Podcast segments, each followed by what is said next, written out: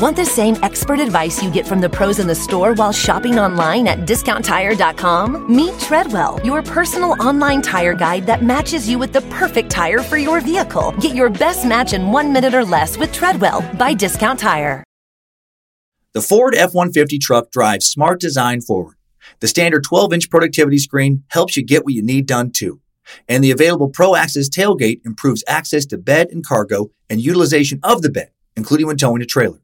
Together with a wider bumper step, it's easier to access the bed and load in tight spaces. And available Pro Power onboard serves as a mobile power source, providing up to 7.2 kilowatts of power to charge a bed full of electric dirt bikes or run an entire job site worth of tools. I'm still driving my 2016 F-150 truck and 90,000 miles in. As long as I keep it clean, it honestly still looks brand new. I've taken it down snow covered Forest Service roads, taken it out camping, put a ton of miles on on the freeway, had five adults in the cabin for long trips, and it's been great everywhere. Super dependable. I still love the way it looks, nice and rugged design, but with a super comfortable interior. And I'm still very happy with the quality sound system and heated seats. And since I bought my 2016 F-150 truck, the list of standard amenities that make a truck feel like a luxury vehicle have only grown. Tough this smart can only be called F-150. Find your local Ford dealer at Ford.com. Pro Access Tailgate available starting spring 2024. See Owner's Manual for important operating instructions. From August 7th to September 10th, 1888, a crazed killer who came to be known as Jack the Ripper terrorized the Whitechapel district of London's impoverished East End. This extremely violent sadist brutally killed at least five prostitutes, mutilating their bodies in a highly unusual manner, indicating that the killer had at least a working knowledge of human anatomy. Whoever this Jack the Ripper was, will possibly or probably never know. He was never captured. If he was even a, a he, statistically and practically, based on the way he killed his victims, based on the suspects, highly likely a he. And he remains 130 years after his crimes, one of England's and one of the world's most infamous criminals. And today we suck into the details of his crimes, who he could have been, who his victims were, and how absolutely fucking terrible life was for the economically enslaved inhabitants of the East End of London at the close of the 19th century in today's across the pond, bloody, brutal, and British edition of Time Suck. You're listening to Time Suck.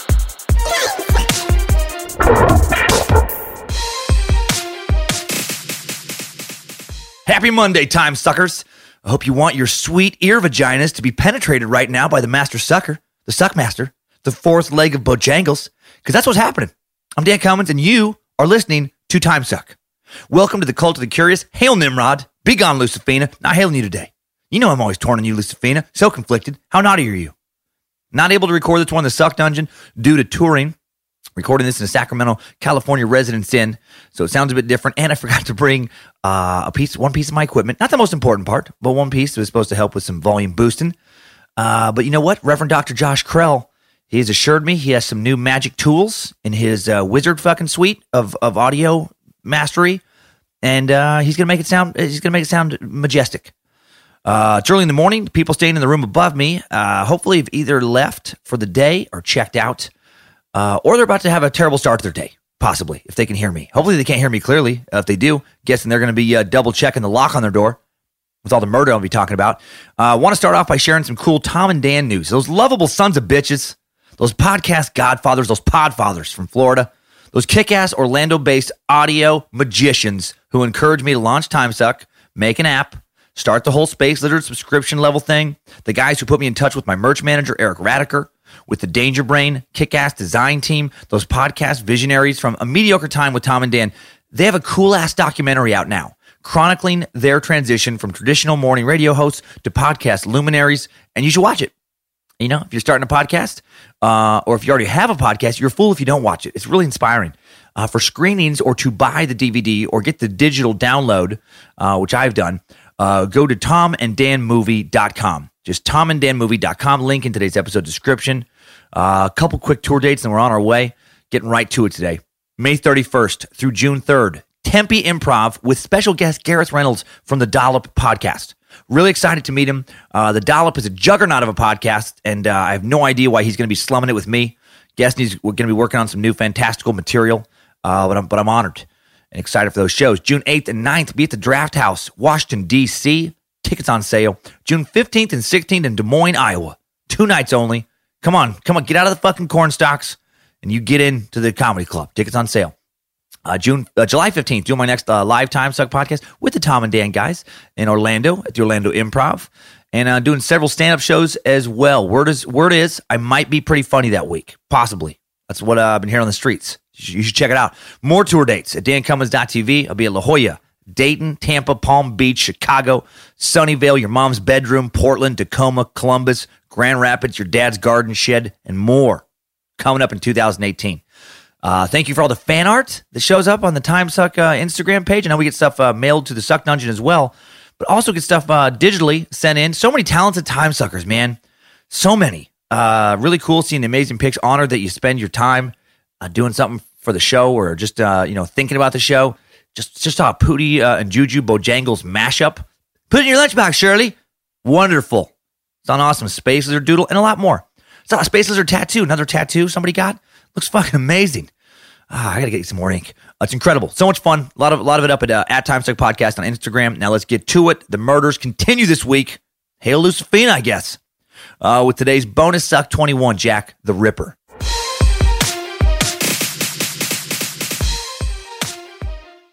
Jack the Ripper. As I say that, I wonder how much of his notoriety uh, comes from that homicidal moniker. Like, uh, what if, like, what if he was known as like Evan the Naughty Pants, Jerry the Slapper, Leonard the Creep? Not going to get as much press. Not going to get as much press as Jack the Ripper. It's something about the Ripper. I think I think that's way worse than like Jack the Stabber, Jack the Cutter. I think maybe even worse than Jack the Beheader. Ripping the Ripper. It sounds so bestial, so savage. What the fuck is being ripped? Skin, I would imagine, but where? What else is being ripped? Is he ripping organs? Is he, is he ripping people's faces off? Is he ripping dudes' clean wings out of their mama soaped and scrubbed roots? So many questions I'm not sure I want answers to. Well, uh, we don't know for sure who Jack was. We're going to do some speculations. Had some fun guesses towards the end of the show. Um, we don't even know uh, if his name is actually Jack. Could have been Ebenezer. Could have been Jonathan. Could have been Donnie. Could have been Donathan or Ronathan. Could have been Donald, Ronald McDonald. We'll look at suspects again at the end of the episode. But uh, before we look at the crimes themselves, who may have committed them?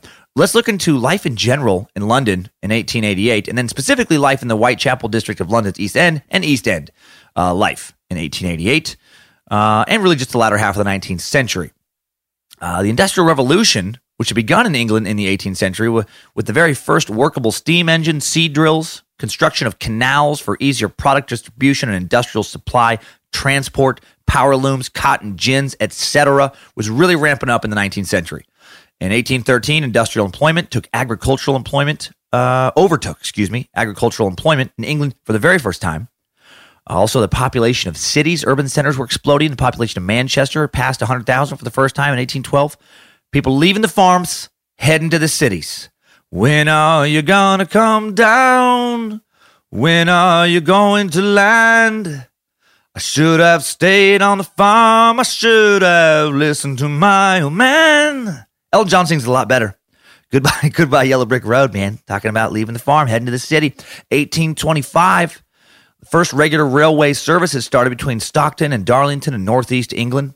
1826, the Journeyman Steam Engine Fitters, the first substantial industrial trade union established in Manchester. 1833, the first effective factory act passed in Britain regulating child labor in cotton mills, at least in theory. I think uh, uh, a lot of child labor going on throughout the rest of the century, but at least there was a law in the book somewhere.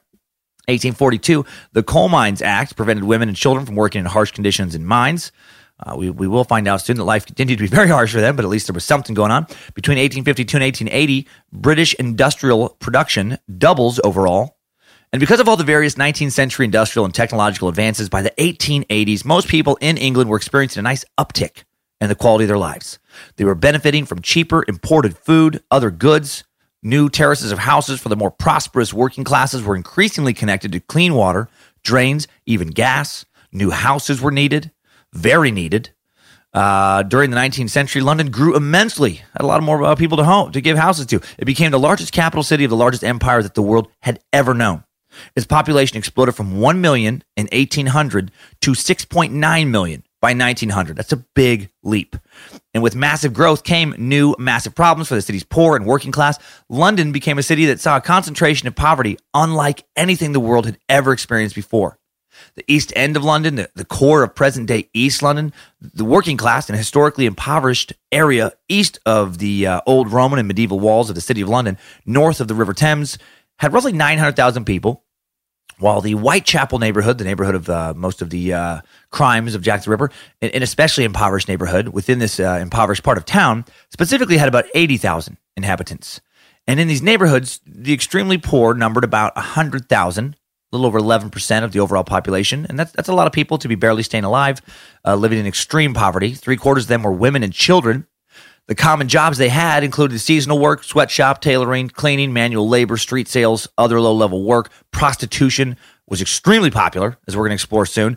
And the age of consent for sex was only 13, which is makes for a horrible combination. Young girls, very young girls. You know, if, if the legal age was 13, you know there was kids. You know there was kids much younger than that uh, being you know forced in some way by circumstance or by uh, somebody's abs- uh, actual direction to be prostitutes, be preyed upon by whoever had a few pennies.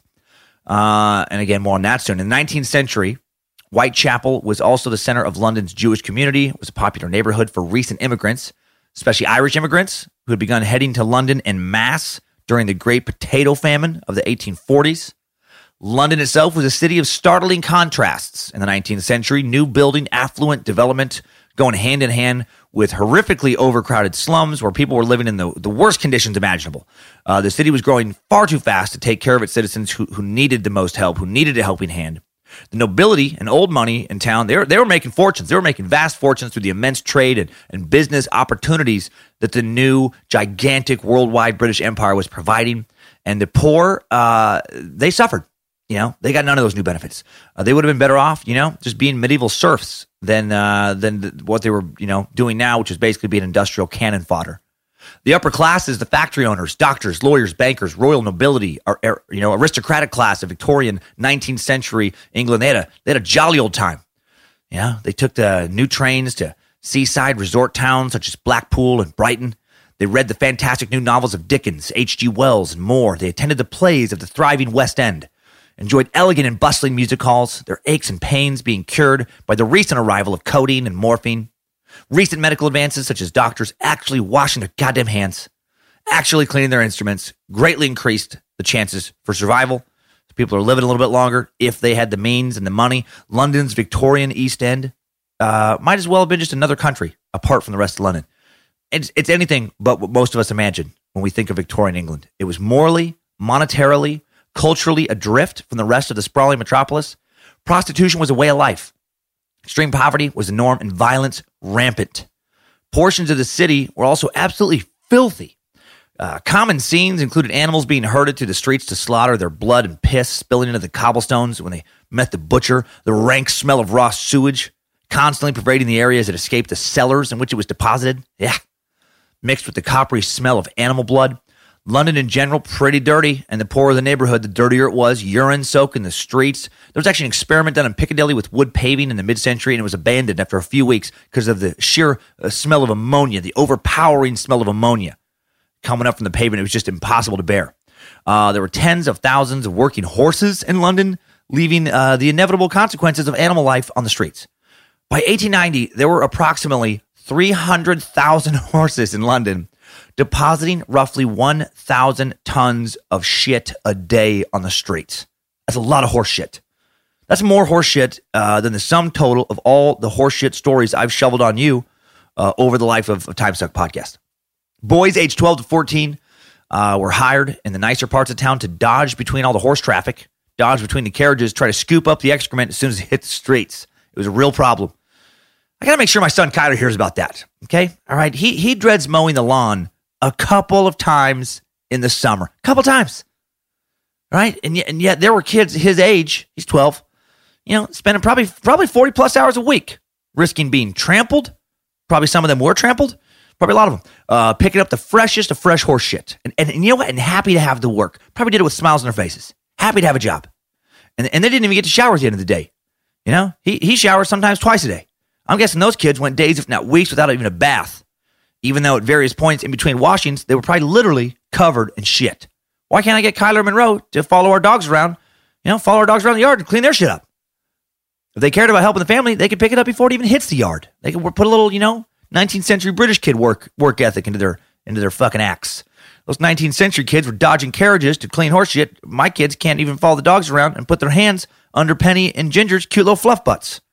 You know, why can't you put your hands under their little fluff butts when they hit that here comes the thunder, tail up, ass down, poop squat position? You know why? Because my kids are spoiled. It's like they think they're too good to catch a few turds in midair. What's what's the big deal? You know, what is the big deal? Catch a few turds. It's no problem. Chikatilo touched many worse things than turd uh, with hands, than many worse things than cute uh, doodle droppings. You know, we got fucking soap. You know, they can wash up there before they eat after they do a little bit of poop patrolling. Lazy, lazy little shit avoiders. That's what I got for kids. Lazy little shit avoiders.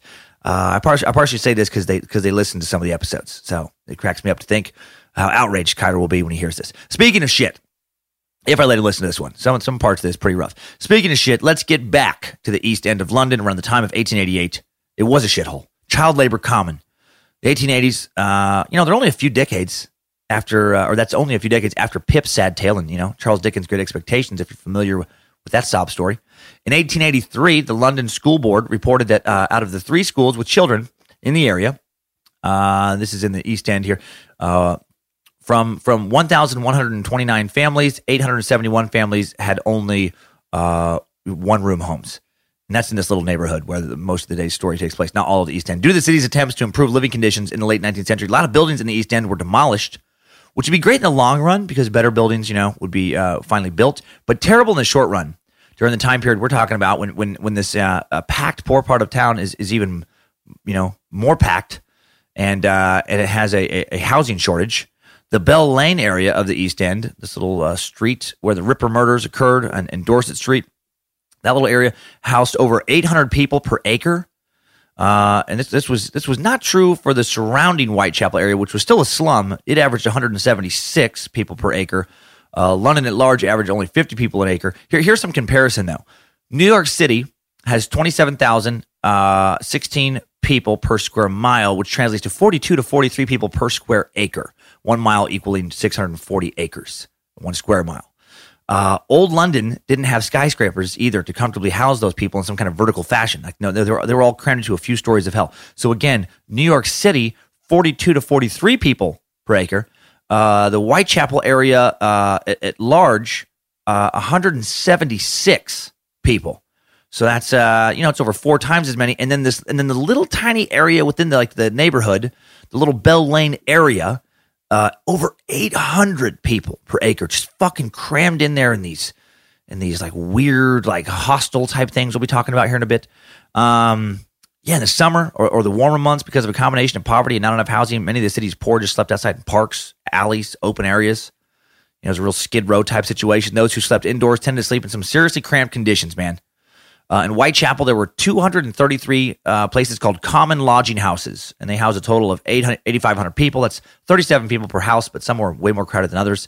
Here's a description of what these houses were like. Now, this is taken from a London Papers article of uh, published in 1883, saying uh, there are the kips, or the common lodging house. The prominent feature of all kips is the kitchen. This is at once dining room, drawing room, smoking and card compartment, as well as kitchen.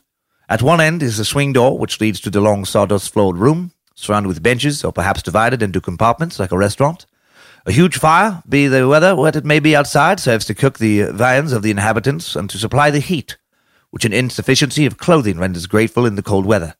A number of tin vessels supplied by the house serve for teapots or missiles, as the case may be, both uses being frequent. Now, the article goes on to describe why it calls teapots missiles. Basically, a bunch of various immigrants from various, you know, countries, uh, mostly in Europe, are, crammed into this same communal living room, kitchen space area, sharing the same fire to cook their food, and it was fucking chaos, miserable chaos. Fights breaking out constantly. So, uh, so that's downstairs, communal living and eating space, and then upstairs are the beds. Uh, the article says upstairs there are dormitories with rows of camp beds bought bought from the barrack sales. Double beds have little wooden partitions between them, between them, uh, with doors and latches upon the same. The dormitories, as a rule, have no washing conveniences, still less any chests or cupboards. Now they supply a few photos. It looks fucking terrible. It just looks so sad. You had these little rooms. You can even call them rooms. Uh, more more like cubicles with flimsy doors separated by flimsy walls. Sometimes they didn't even reach the ceiling. A lot of times they didn't. Just like little partitions. And uh, so I'm sure you could you could hear your neighbor blow out a fucking candle in the little you know spot next door. You had a shitty cot like bed, no drawer, no dresser, no closet. Uh, the kind of place that would make staying at today's just dump flea bag budget motel feel like you had died and gone to heaven. And you'd pay by the day to stay at these places. Uh, security was pretty lax, so if things got out of hand with the neighbor, you're you're on your own during your stay. Uh, they were checked weekly, these lodging houses, by a police sergeant, but they didn't give a shit uh, about these places. Um, you know, even if they found some kind of safety violation, it rarely led to any kind of actual penalty, almost never led to any actual improvement.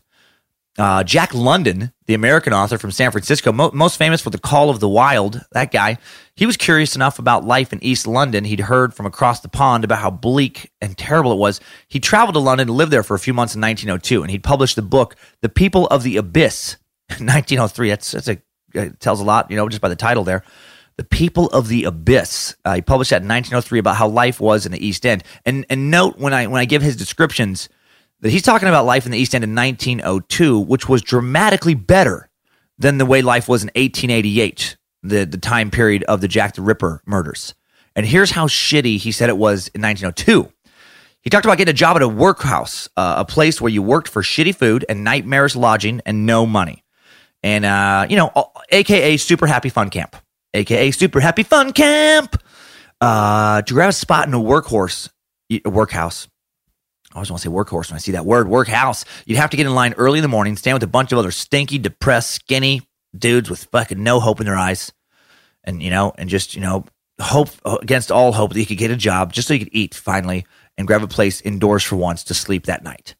And if the supervisor hired you, uh, you got a little food to kickstart your shift. London described, uh, Jack London described being given some bread that had the density and consistency of a brick. That's what he said. Sounds lovely. He was also given a small cup of skilly Eh, would you like some skilly? Uh, defined by dictionary.com as a thin soup or gruel. Gruel being defined by dictionary.com as a light, usually thin, cooked cereal made by boiling meal, especially oatmeal and water or milk. All of this defined by me as a bowl of sadness. Uh, Jack London's skilly uh, was Indian corn and hot water mixed together, fuck, to form a thin soup that was probably roughly as satisfying to uh, to slurp down as ass sweat or some poop juice. Uh, the work was some type of remedial manual labor. Jack did some stone crushing during his months there. Man, just gruel and stone crushing, and a place to sleep and no money.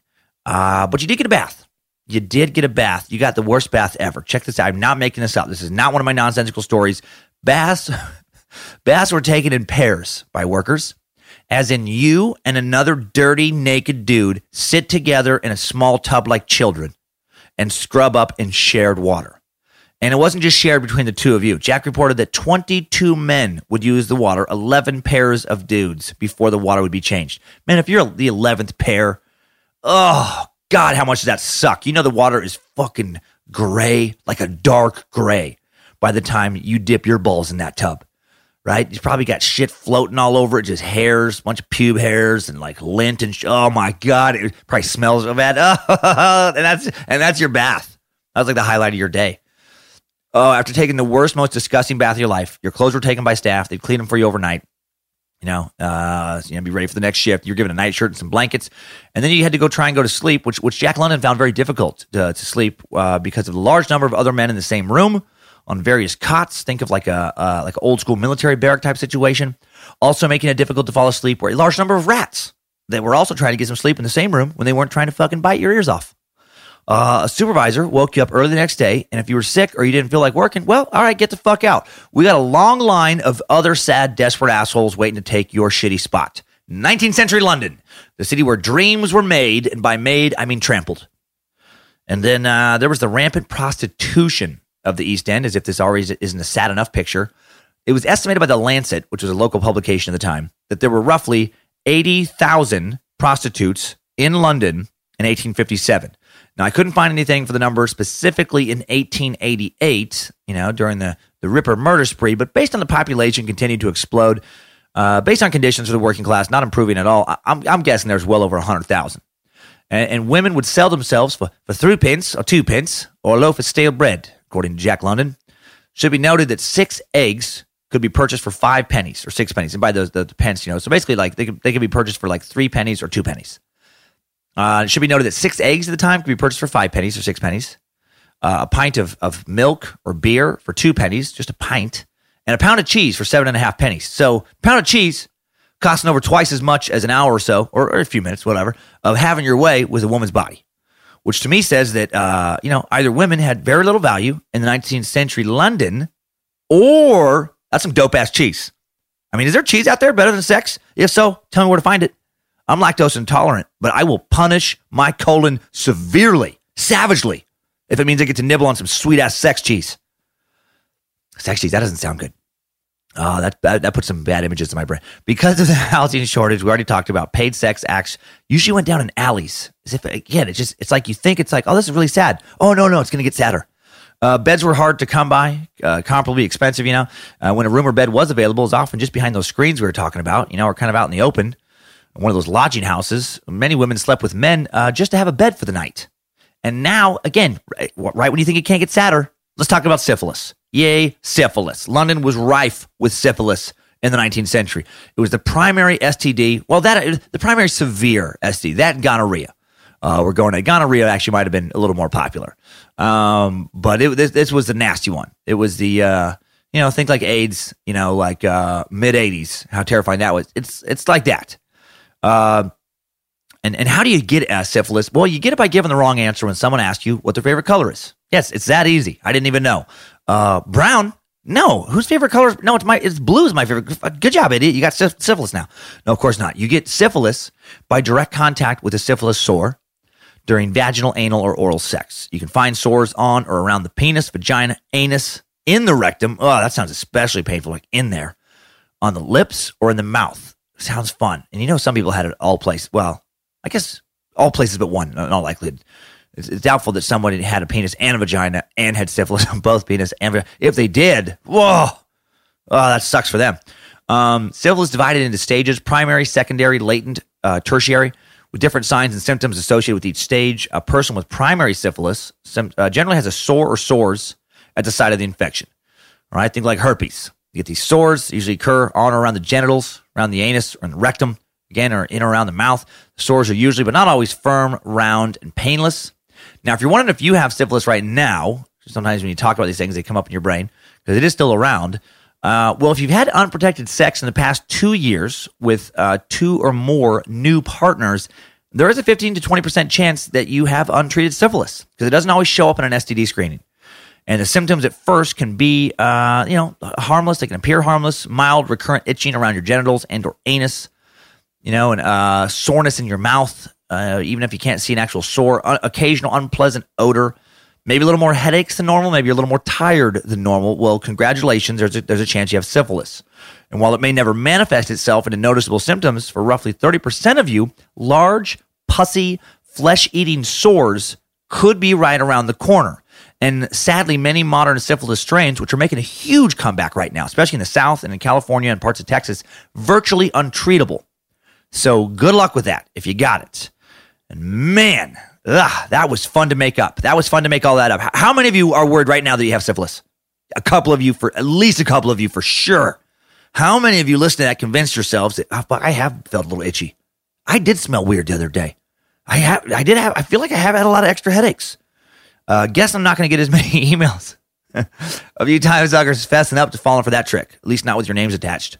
Uh, no, I have no idea what's going on with, syphilis right now. Not not pertinent to today's tale, but I do know about syphilis in the late, late 19th century. Symptoms of uh, secondary syphilis include skin rash, swollen lymph nodes, fever. Signs and symptoms of primary and secondary syphilis can be mild and they might not be noticed. Uh, during the latent stage, there's no signs or symptoms. And then there's the worst. Then there's tertiary syphilis, and that's associated with severe medical problems. This is long term untreated syphilis. Doctor can usually diagnose it with the help of multiple tests. It can affect the heart, brain, other organs of the body. It can damage your brain, nerves, eyes, heart, blood vessels, liver, bone, uh, liver, bones, joints. It can destroy your personality and your mind, leaving you a shell of your former self, like it did to Al Capone, if you remember that from Suck 22. Remember, by the time he got to Alcatraz, uh, untreated syphilis had just made him a shell of his former self. He would just like mumble to himself in the corner. He was just like a, like a baby, let people push him around because his fucking mind was rotted with syphilis. It can, and it can also eat away the flesh and cartilage of the nose. Oh my God. If you want to do a terrible Google Im- image search, it can leave you with a horrible facial disfiguration known as saddle nose. Yeah, it reminds me of like leprosy. Uh, while, there are no exact records indicating how many people had syphilis in London at the time, historians seem to agree it was probably around 10% of the entire population of London. So common sense would dictate uh, that the percentage was much higher than 10% for East End prostitutes having frequent unprotected sex. Gonorrhea also thought to be very, very common. So, so many filthy weens, so many dirty dicks. Late 19th century London sounds like Gary Ridgway's mom's worst nightmare. She would have wasted away to nothing. She wouldn't even had time to eat, just, you know, just working so hard to keep Gary's ween clean in a city of so much ween filth. Gary, he would he would have loved it. Uh, well, not as bad as syphilis. Gonorrhea could leave you with an unusual, uh, increased bloody, yellowish, or watery green vaginal discharge, painful ur- urination, rectal pain, discharge, bleeding, even an inflamed eye. And and how were these diseases treated? Did you go down to the local STD clinic? Uh, no. Uh, you went to a doctor who had no fucking idea what they were doing. Uh, they would the most common treatment was was mercury. Uh, and while the application of like uh, liquid uh, mercury, or they came up with these processes to kind of like give it like turn it into um, like a mist, and and that did seem to help alleviate the lesions for whatever reason and some of the symptoms, but it didn't cure anything. Uh, no, it made things worse, and, and, and, it could kill you, and did kill a lot of people. Uh, you know, it could really fuck you up. Signs of you know side effects of mercury treatments would include tooth loss, mouth, throat, and skin ulcerations, neurological damage, and death. So basically, STDs were rampant amongst prostitutes in London's East End in 1888, and if you got one, you weren't getting rid of it, and if you got treated, things were going to get even worse than they already were. Terrible. Yeah, life was fucking terrible then. 55% of East End children died before they were able to turn five years old. Over half of them in the late 19th century. That's a lot of kids, so much tragedy. Poor couples rarely even got married, despite the taboo nature of not being married in higher society at that time in Victorian uh, England, because, uh, you know, because of all the death and despair they were surrounded by. It just wasn't practical. Relationships rarely lasted long enough you know, to uh, to to reach marriage because of the extreme poverty and high mortality rates. You know, uh, they couldn't afford it. Most families couldn't afford to live in actual homes. Few had anything that resembled even a private dwelling. You know, so it's kind of kind of hard to be in a marriage when you know, uh, you know, you don't have a house. There's there's also rampant alcoholism to deal with the tragedy. You know, uh, there's constant violence around there. You know, one of the partners has to prostitute themselves for food. Children who didn't die young were often separated from parents, you know, and left to fend for themselves, go to work at an early age. Okay. Well, so now that we have a little context for what life was like in the East End in 1888, let's talk about the murders that took place there. And now this is going to be graphic. Uh, warning: This segment could qualify as a super scary stuff segment. We're gonna we're gonna go through them one by one, the murders in today's time suck timeline, and then pop out and look into why the case was never solved. Strap on those boots, soldier. We're marching down a time suck timeline.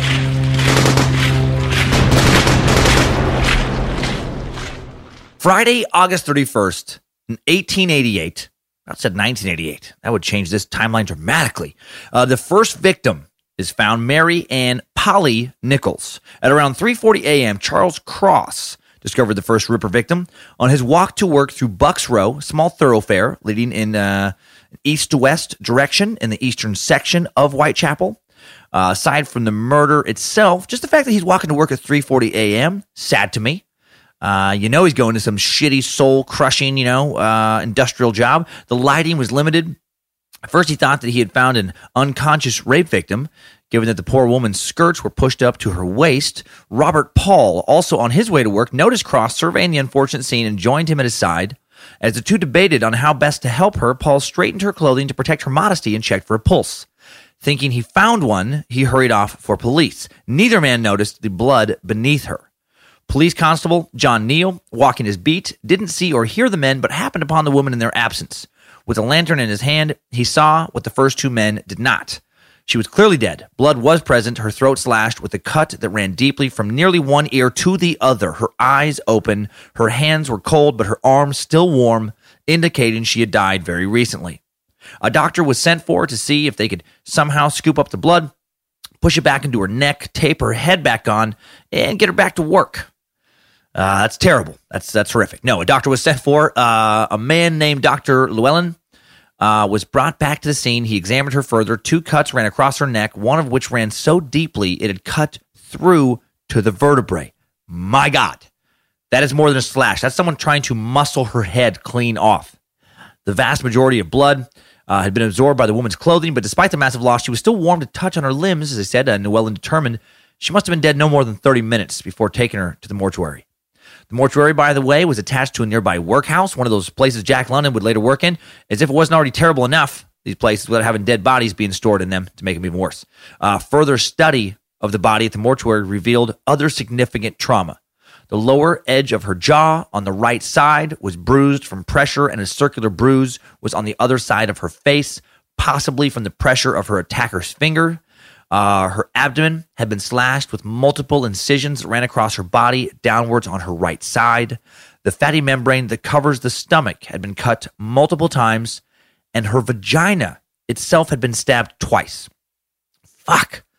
Man, I hope her vagina was stabbed after she was already dead, but I doubt it. I doubt it. What a piece of shit, man. No matter how many horrible cases I read about, I'm consistently shocked by what human beings are capable of doing to each other. And that being said, if I caught someone stabbing some woman in her vagina, I hope that I'm capable of doing some horrific shit to him. You know, live by the vagina stab, uh, uh, die by the anal pull. I push up your ass and out through your fucking face, you misogynistic piece of shit. Man, some people really, really, really deserve to die a horrible death. Uh, the presumed weapon, based on the, the, angle of the wound, was determined to be a, uh, or wounds, determined to be a sharp six to eight inch knife with a stout back. Additionally, uh, based on evidence, it appeared that the attacker was left handed. And, and who was the woman who attacked her that night? Uh, Mary Ann Polly Nichols was 42 years old, 5 foot 2, brunette with graying hair, 5 missing teeth, born on February 13th, 1888, to a father who was a blacksmith. At 19, she had married William Nichols, a printer whom she had five children with and lived with for six years before separating. William would claim that the cause of their separation was her drinking, was alcoholism. She stayed at the Lambeth workhouse after that. William paid her five shillings once a week for two years. Rent for a little flat in the East End cost a little over five shillings a week. And then when he learned she'd become a prostitute in 1882, he discontinued his weekly payments, uh, granted permission to do so by the court. Polly stayed with her father at times, bounced between workhouses and so on. No word on the kids where they ended up. I'm hoping they ended up with dad. Probably though, they probably had to fend for themselves. Uh, never quit drinking, never held a job long. Uh, was often asked to leave lodgings because of issues stemming from her drinking, thieving, and so on. Up until a little more than a week prior to her murder, she'd been staying at 18 Thrawl Street for the better part of six to eight weeks.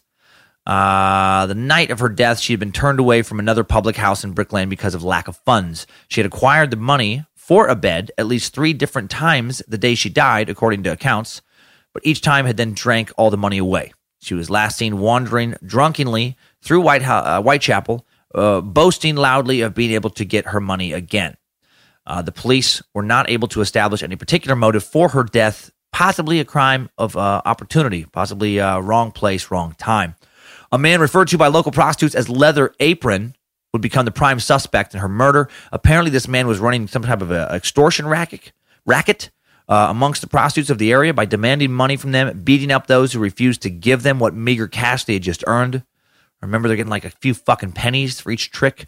Uh, as far as the prostitutes were concerned, this was the person whom the police should be looking for. Unfortunately, they could tell the police very little about this man, other than he habitually wore a leather apron, hence the, their nickname for him, and uh, and he sometimes wore a deerstalker hat. Didn't give the police much to go on. So, uh, who was this leather apron fellow? Uh, a neighborhood police officer, Sergeant William Thick, provided a promising lead. According to Thick, whenever the people of the area used the name Leather Apron, they were referring to a man named John or Jack Pizer. Armed with this fresh information, the police promptly set about trying to find this Jack Pizer, hoping to uh, either prove his guilt or eliminate him as a suspect. Unfortunately, within days of the police being alerted to this promising suspect, their investigation suffered an almighty setback when the newspapers found out about their main suspect.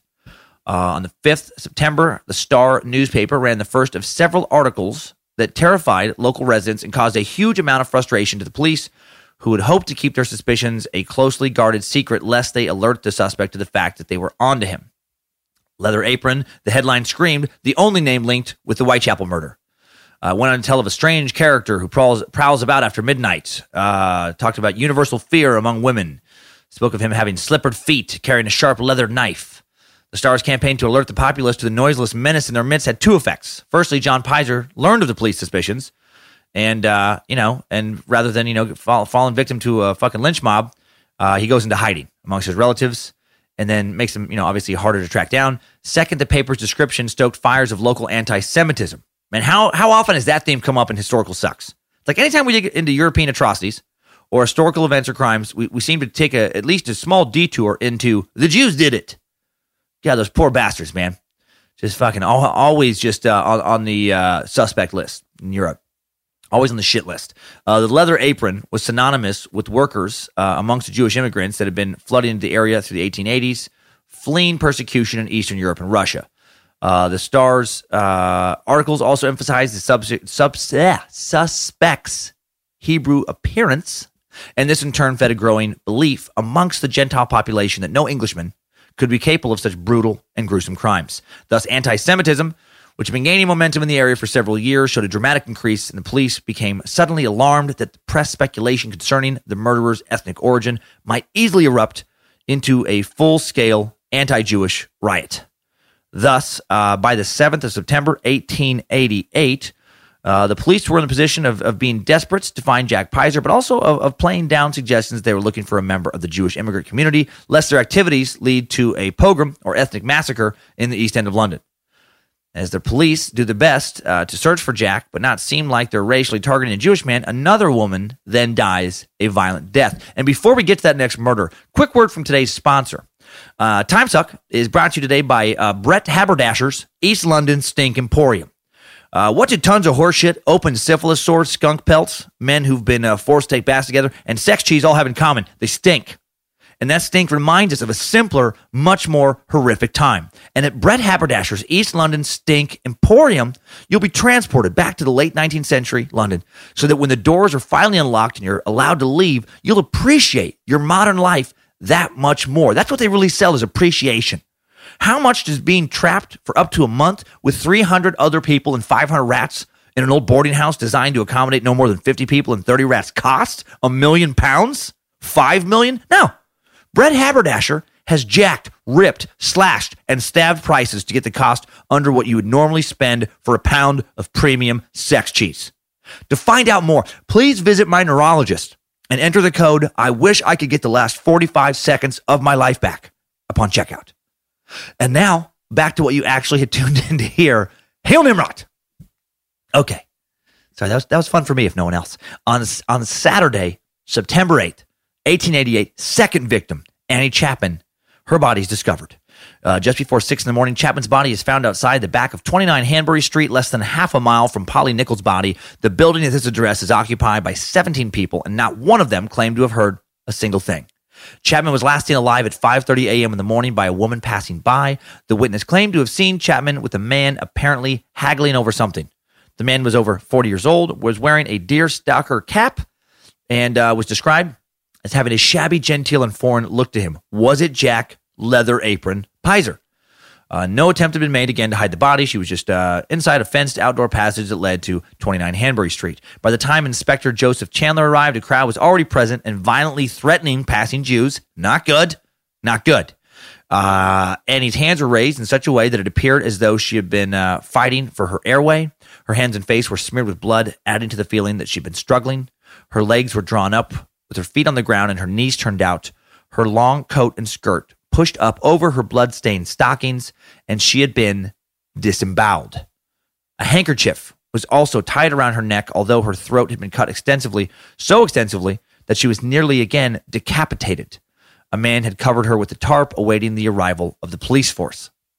Dr. Bagster Phillips uh, examined the body and noted the following the woman's face and tongue were swollen and there was bruising on the face and chest. There were abrasions on the finger where the rings had been torn off. The incisions in the throat indicated that they had been made from the left side of the neck. There were two distinct cuts parallel to each other and about half an inch apart. From the way the muscles had been worried, it seemed as though the killer had tried to cut through the spine and take off the head. The abdomen had been entirely laid open and the intestines severed from their mesenteric attachments. which had been lifted out and placed on the shoulder of the corpse, whilst from the pelvis and the uterus, upon it and its appendages, uh, with the upper portion of the vagina and the posterior two thirds of the bladder entirely removed. Obviously, the work was that of an expert, or one at least who had such knowledge of anatomical or pathological examinations as to be enabled to secure the pelvic organs with one sweep of the knife. Uh, Dr. Phillips ruled that the cause of death was unsurprisingly, uh, I guess no, I guess this would be surprisingly. Uh, he ruled that it was uh, it was allergies. Yeah, she was allergies. Uh, she was allergic to being attacked, and when she was attacked, she nearly swe- uh, sneezed her head off, and she did sneeze part of her vagina off. That was a fucking terrible thing for me to even think, let alone say out loud. Uh, heart failure due to lack of blood was his assessment regarding how she died. And he said that the weapon must have been a very sharp six to eight inch knife, and that the attacker may have been some, uh, or may have had again some anatomical knowledge. And you know, uh, there was that very sharp, you know, eight inch blade again. Uh, later, uh, Mr. Wynne E. Baxter, the coroner, reported that his belief was that the killer absolutely had anatom- anatomical knowledge because there was no extra cuts on the body. Every wound was done with intent. Uh, he also noted that only two things were missing from the body uh, rings and the woman's uterus. Okay. Uh, her time of death was reasoned to have been after 5.30. And I don't know what he's talking about. That's just what the quote said, rings. I don't know if that means like like jewelry rings or if there's some body part he's referring to as rings. So sorry, I, I, don't know what he meant. Uh, I, I do know what he meant by uterus. We all, I think, know that. Her time of death was reasoned to have been about, you know, after 5.30 a.m., meaning, meaning the killer uh, had walked away from the crime in the light of day and, at least, and, and likely with at least some blood on his person. Uh, that could have been concealed or disguised simply uh, by the number of local butchers in the area who had remnants of blood on their clothing. A witness added credence to that after claiming that he heard a woman uh, say no sharply, and then he heard the sound of something or someone fall against the fence around 5:20 a.m. Another witness had actually passed through the area with a body was found at roughly 4:45 a.m. Nothing was there at that time, so you know a lot of violence happened in a, in a very short little span of a few minutes there. And who and who was this second victim? Who was this Annie Chapman? Well, friend Amelia Farmer identified her body. She came from a military family. She was known as a clever, sociable, well-educated woman. Uh, she lived in common lodging houses in the uh, Spitalfields and Whitechapel area for about four years before her death. She had she had separated from her husband, who did provide her with ten shillings a week uh, until he died about 18 months before she did, which obviously led to a stop in payments. Prior to their separation, they had three kids uh, together, lived outside the city until Chapman's drinking, and we go with that again, caused such a rift between the couple that they split, and she didn't seem to be a fun drunk. Uh, just prior to her death, Annie Chapman had been in a brawl, gotten in a brawl with another woman over a piece of soap that she had borrowed to clean herself with, but then now returned to this other woman. And the altercation had left her uh, bruised, uh, bruises on her temple, bruises on her chest. Man, fighting over a bar of soap. That's when you know you're both very poor and you're very angry. What sad lives uh, some people have led, right? Like if you're listening right now, uh, obviously, if you hear me talking, you're listening. No matter how shitty your life may be right now, be glad that you haven't gotten in a soap fight. Like if you can afford the technology required to listen to a free podcast, highly doubt you're getting in soap fights. So that's positive. Um, all right. Also found on the crime scene is a small piece of leather, which does not do any favors for old, old leather apron, old Jack Pizer. Old leather apron is sought in connection to this crime uh, because of this little piece of leather and because the suspic- uh, suspicions already surrounding him. No bloods on the scrap, but uh, but just that having the scrap there was enough to bring him in. Uh, also, recently been noted that he had been uh, spotted wearing that deer stalker hat. You know, it's just been described by a witness. So both both uh, crimes, somebody's wearing a deer stalker hat. Deer stalker hat, by the way, is is one of those Sherlock Holmes type hats with the bill in the front and the bill in the back.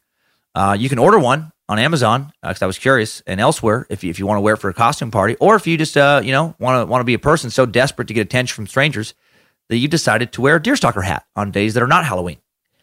Uh, authorities, it's a weird, it's weird hat.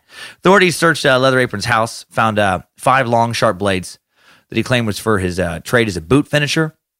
When they questioned him about uh, further about the knives, he got angry and said, "Those are boot finishing knives. Ask anyone. I keep my vagina stabbing blades in an oh ah fuck." No, he didn't do that. He defiantly claimed innocence. Uh, he was brought to the Leman Street police station for further questioning. He had strong alibis for the nights of each murder. His stories checked out. A reasonable answer to the scrap of leather was found when another man admitted that he had been in the passageway previously and cut a piece of his leather boot off to alleviate discomfort. So there's a lot of leather in this story. Uh, another suspect was brought in after this uh, second murder, a man named William Piggott, who was uh, some unfortunate soul who just happened to uh, look a lot like Leather Apron. He looked a lot like uh, Pizer. Uh, he, he was drugged into the Commercial Street police station very same day as Jack. His behavior was erratic. He had numerous wounds on his hands, which didn't look good for him. Someone had previously noted bloodstains on his clothes while he's at the pub, so that, that sounds guilty. But he was not found guilty. He was he was found to be crazy. He was proclaimed insane. He was sent to an asylum in Bow, Bow, excuse me. After investigating him, uh, police strongly felt that he was not their man. And then the police investigation gets a lot more complicated thanks to the press reporting this second murder. Uh, you know, now you know public fear is, is getting uh, getting stoked. People are getting worked up. People think they should start helping solve the case now, and the police starts receiving a lot of letters, reading you know roughly a thousand letters a week. That's a lot. You know, a lot of them are full of confessions, just nonsensical confessions, uh, full of concerns, advice, all other sorts of information. Advice included better street lighting. Let's get some better street lighting. Uh, a wired alarm system running at the base of the streets that would allow a fallen prostitute to pull like a cable to to alert others. That's that is uh, seems a bit much. Uh, they're just gonna have these, uh, you know, like just all along the streets in case somebody falls near a street, they can pull a cord that'll like sell, send off a signal. I guess I don't know. Um, uh, one person also wrote in saying that they should, they should uh, uh, have uh, velvet covered steel collars for prostitutes to wear. That's that's how you solve it. And steel collars for prostitutes. Someone actually wrote a letter into the police thinking a a steel collar would stop the murders, and and b that the police weren't able to think of something like that on their own. And and whoever sent this letter didn't just didn't just have this as a passing thought that they later felt foolish about. you know, it wasn't just Another woman with her throat cut. We must think of something to protect these poor women's throats. Hmm. I've got it. A steel collar. Yes, uh, but but one, but one covered in velvet, so it still looks pretty. Yes, good luck cutting through steel, you bloody murderous bastard. It's elementary, dear Watson. No, no, wait, wait, wait, wait, wait. No, this is a this is a bloody foolish plan. Obviously, obviously he could he could still stab them in any number of other places, similar to what he's been doing. Uh, crumple the letter you're starting to write, Watson, and, and throw it in the trash. I'm going to lie down and and pretend I never said any of this rubbish out loud to anyone.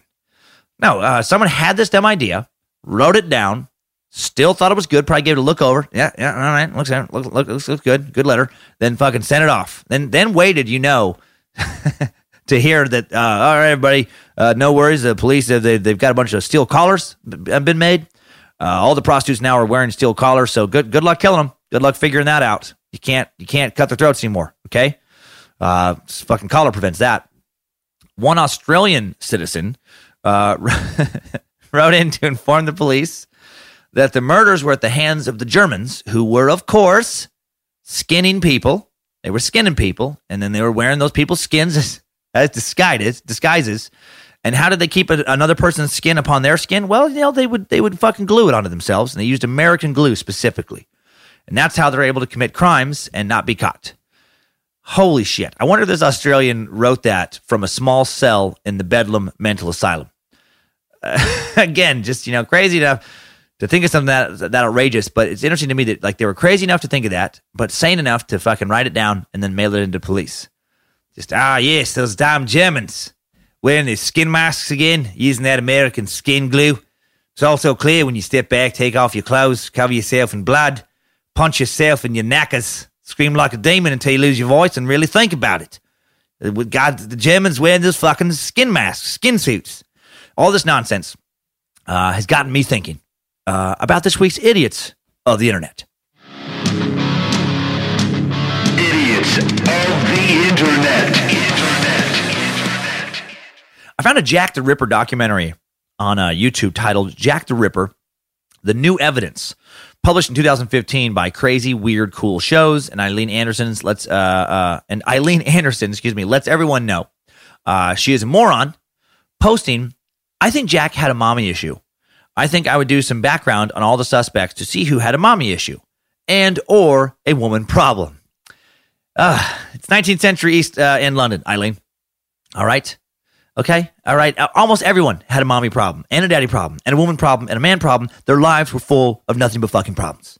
And how do you think the police uh, were going to figure that out? Just line up the suspects and just ask them, all right, you scoundrels, which of you naughty boys has a problem with your mum? Who hates women? Step forward. Step forward if you're a women hater. I bet they could find over a thousand suspects in that one neighborhood who had been like abandoning his kids by their dads and moms, you know, so many, so many mom issues or, or, or, you know, men who were also shagging prostitutes for three pennies in a fucking alley. So, you know, also had some women issues, you know, as well. Uh, Flat Earther uh, Julian Van uh, Tailingen uses the comment section to rally for a little Flat Earth support, posting, Earth is flat. If you agree, hit the blue thumbs up and comment below. Uh, well, one person gave the comment uh, a thumbs up and then replied. So I clicked to open up the replies and see who it was. Turns out it was Julian himself. I just thought that was so funny. Uh, yep. He replied to his own comment with, uh, you know, he replied to his own, you know, call to action with, I agree. Nothing to do with Jack the Ripper, but I felt like, but it was in the in the Jack the Ripper comment thread, and I felt like it was worth sharing. I so hope he didn't that he didn't do that as a joke.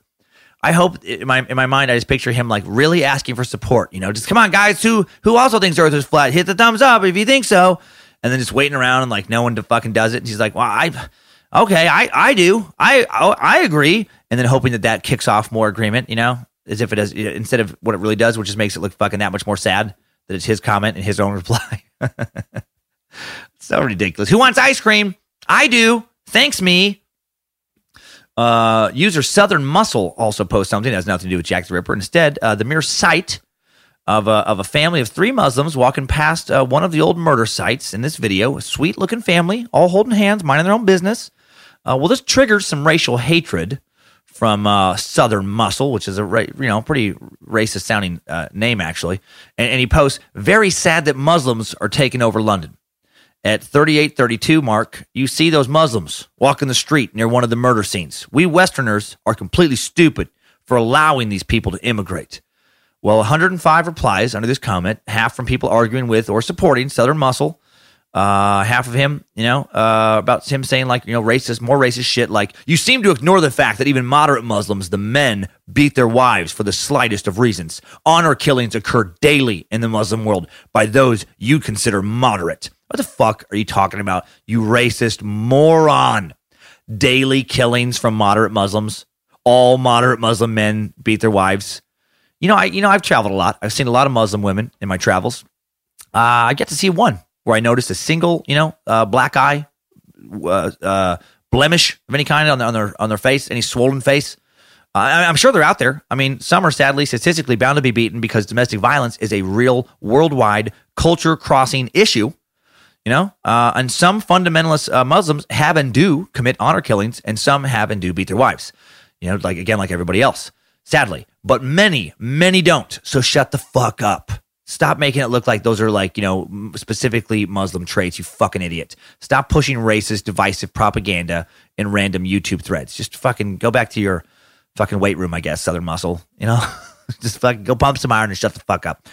Uh, drop the drop iron on your head. Maybe it'll knock some sense in yourself. Finally, user Denise Phoenix proves she is not someone I would enjoy even having a, a single conversation with. In one sentence, posting, Jack the Ripper truly hated women. Dot dot dot by the savagery of the murders. Oh, look at you, Sherlock Holmes. Well, well, uh, well done, Captain Obvious. What other what other knowledge gems do you have for us? I just love this Captain Obvious bullshit people always put on the comment threads. I think the murderer either had owned or at least was familiar with how to use a knife. And I think that because you know of the stabbings and whatnot. I think the killer targeted women, considering all of the people he murdered, if you think about it, were in fact women. So that is why I think he did that. Did the police ever look into suspects who were murderers? I just bring this up because whoever did this was highly likely to have been a murderer. All right, enough of these idiots. Let's get back to Jack. Idiots of the Internet. September 28th, 1888, back into the timeline. After the first two murders, uh, a letter arrives at the Central News Agency that uses the name Jack the Ripper for the first time. It was written September 25th, and here's what it says September 25th, 1888. Dear boss, I keep on hearing the police have cost me. There's a lot of misspellings in this. The police have cost me. I guess he meant caught me. But they won't fix me just yet. I've laughed when they look so clever and talk about being on the right track. That joke about leather apron gave me real fits. I am down on whores, and I shan't quit ripping them until I do get buckled. Grand work the last job was. I gave the lady no time to squeal. How can they catch me now? I love my work and want to start again. You will soon hear of me with my funny little games. I saved some of the proper red stuff in a ginger beer bottle over the last job to write with, but it went thick like glue and I can't use it. Red ink is good enough, I hope. Ha ha! The next job I do, I shall clip the lady's ears off and send the police officers just for jolly, wouldn't you? Keep this letter till I do a bit more work, then give it out straight. My knife is nice and sharp, and I want to get to work right away if I get a chance. Good luck. Yours truly, Jack the Ripper. Don't mind me giving the trade name. Wasn't good enough. Wasn't good enough. I'll, I'll post this before I got the red ink off my hands. Curse it. No luck yet, they say I'm a doctor now. Ha ha. That's all his little ha-has in there. Uh, no one knows for sure that that was uh, written by the real killer, but uh, many historians feel that it's possible, if not probable, that that letter, letter did come from Jack the Ripper. Uh, two days later, on Sunday, September 30th, 1888, the butcher strikes again. This time, a, a double murder occurs after nearly three weeks of quiet, and the two women are killed within a 15 minute walk of each other. Found in a narrow court off the uh, quiet Berner Street at a little past 1 a.m. is the body of Elizabeth Stride. Evidence now points in hindsight to the, to the likely fact that Stride was not a Ripper victim, although there is a theory that she could have been. Uh, and that the reason the uh, the nature of the crime didn't exactly fit is because he was interrupted somehow, and, and, then he just moved on to his next victim. Uh, Dr. Phillips is the doctor on call this time. He examines the body, discovers that similar to the previous Ripper victims, she's still warm when he examines her. Despite the immense loss of blood from the gash in her neck, he quickly demands to see the hands and clothes of everyone in the vicinity to check for blood. He also demands a fast search of all neighboring homes, which outrages local citizens, and the authorities find nothing. By 5 a.m., news has reached the area that another murder uh, victim's body has been discovered. Doctors Blackwell and Phillips report on her body at the coroner's request. Phillips notes that there are no other marks on her body except for her sliced throat and a few healing syphilis sores. Fucking god, goddamn syphil. Got the syph. Slash across her neck was just below the line of the silk scarf tied around her throat. Both doctors agree that a 9 to 10 inch knife was the murder weapon, a weapon that was later found at around 1:20 a.m. in Whitechapel. They both found it to be a very odd weapon of choice due to its build. It was a slicing knife from a from a uh, chandelier shop. Uh, a key witness came to light in this specific murder named Israel Schwartz. He was a Hungarian immigrant who'd slashed the throats of over 50 women in Hungary over the past several years. Authorities didn't know about those murders, but he was uh, he was not apprehended in Hungary. They didn't have the right extradition kind of laws, and he was not seen wearing a deerstalker hat, so he was immediately ruled out as a suspect. Um, I joke, I kid. Uh, no, he was not a murderer. Uh, that would be ridiculous for them to let him go that way. No, he was an eyewitness. He was he was terrified by an encounter he'd seen. At about 12:45 a.m., he had turned into, onto Berner Street and he saw 30-ish year old man arguing uh, uh, arguing aggressively but quietly with Stride. It appeared to be a domestic issue, but heated. Schwartz, not able to speak English, tried to keep an eye on it, but wanted to do so without getting involved. The man pulled Stride into the middle of the street. Um, Stride quietly screamed no three times. The man then saw Schwartz, yelled a Jewish slur at him, and it scared him, and, and he took off. Man, ugh. Can you imagine how you'd feel if you saw some woman being violently assaulted, you know, or you know, or at least you know, in a heated, like aggressive, like you know, looks like violence is about to break out, uh, you know, type of argument. You you start to intervene, or at least you're keeping an eye on things, and then and then the dude yells at you, and you just take off and then you find out, you know, a short time later that she had been murdered moments after that. That shit would haunt you. My God, man. Nimrod would not be pleased with you. Hail Nimrod. Uh, who was Elizabeth Stride? She was born on November 27, 1843, in the parish of Torsland, north of Gothenburg, Sweden, where she lived with her family on a small farm with three siblings. She had a slight build, blue eyes, brown hair, oval face, straight nose. She'd been working as a prostitute in the area since March of 1865. Man, damn. She's working as a prostitute for 23 years by the time the Ripper got her. Holy shit. Over two decades of constant stranger fucking. The dirtbags she must have come across in that time period. That could not be good for her head. The, things she must have seen. The month before she started working the street, she delivered a stillborn daughter, and, and it may have been this fall from, from innocent and Victorian uh, era England that led her to move into prostitution. Uh, she did try to get out of the prostitution life a few times. On July 10th, 1866, she was entered in the London Register uh, as an unmarried woman who worked as a servant for a family in Hyde Park. 1869 is believed that she married a man named John Thomas Stride, a carpenter, although she did later make a false claim that he, along with two of their nine supposed children, died in the uh, sinking of the steamer Princess Alice, which turned out to be bullshit, so, so who knows. Uh, for three years prior to her death, she was living with a man named Michael Kidney on Fashion Street. She was known to disappear for small amounts of time and drink too much. Uh, Kidney never chased her when she left, but always allowed her back when she returned. She had left him again on the Tuesday before the murder. And here's why some don't think she was a victim of Jack the Ripper. The actual murder included no additional mutilations, solely the result of the throat being cut, whereas the other victims were strangled first. Uh, additionally, the cut made did not match the others, according to Dr. Phillips' review. There's a little bit different, different kind of knife because the knife, knife used was not as sharp as the knife used in the other Ripper crimes. Uh, Stride was not trying to pick up any customers that particular night, as the other women had done. And then Michael Kidney, Stride's companion, uh, was a likely suspect. He had been charged with assaulting her the year before, and they had had a pretty turbulent relationship.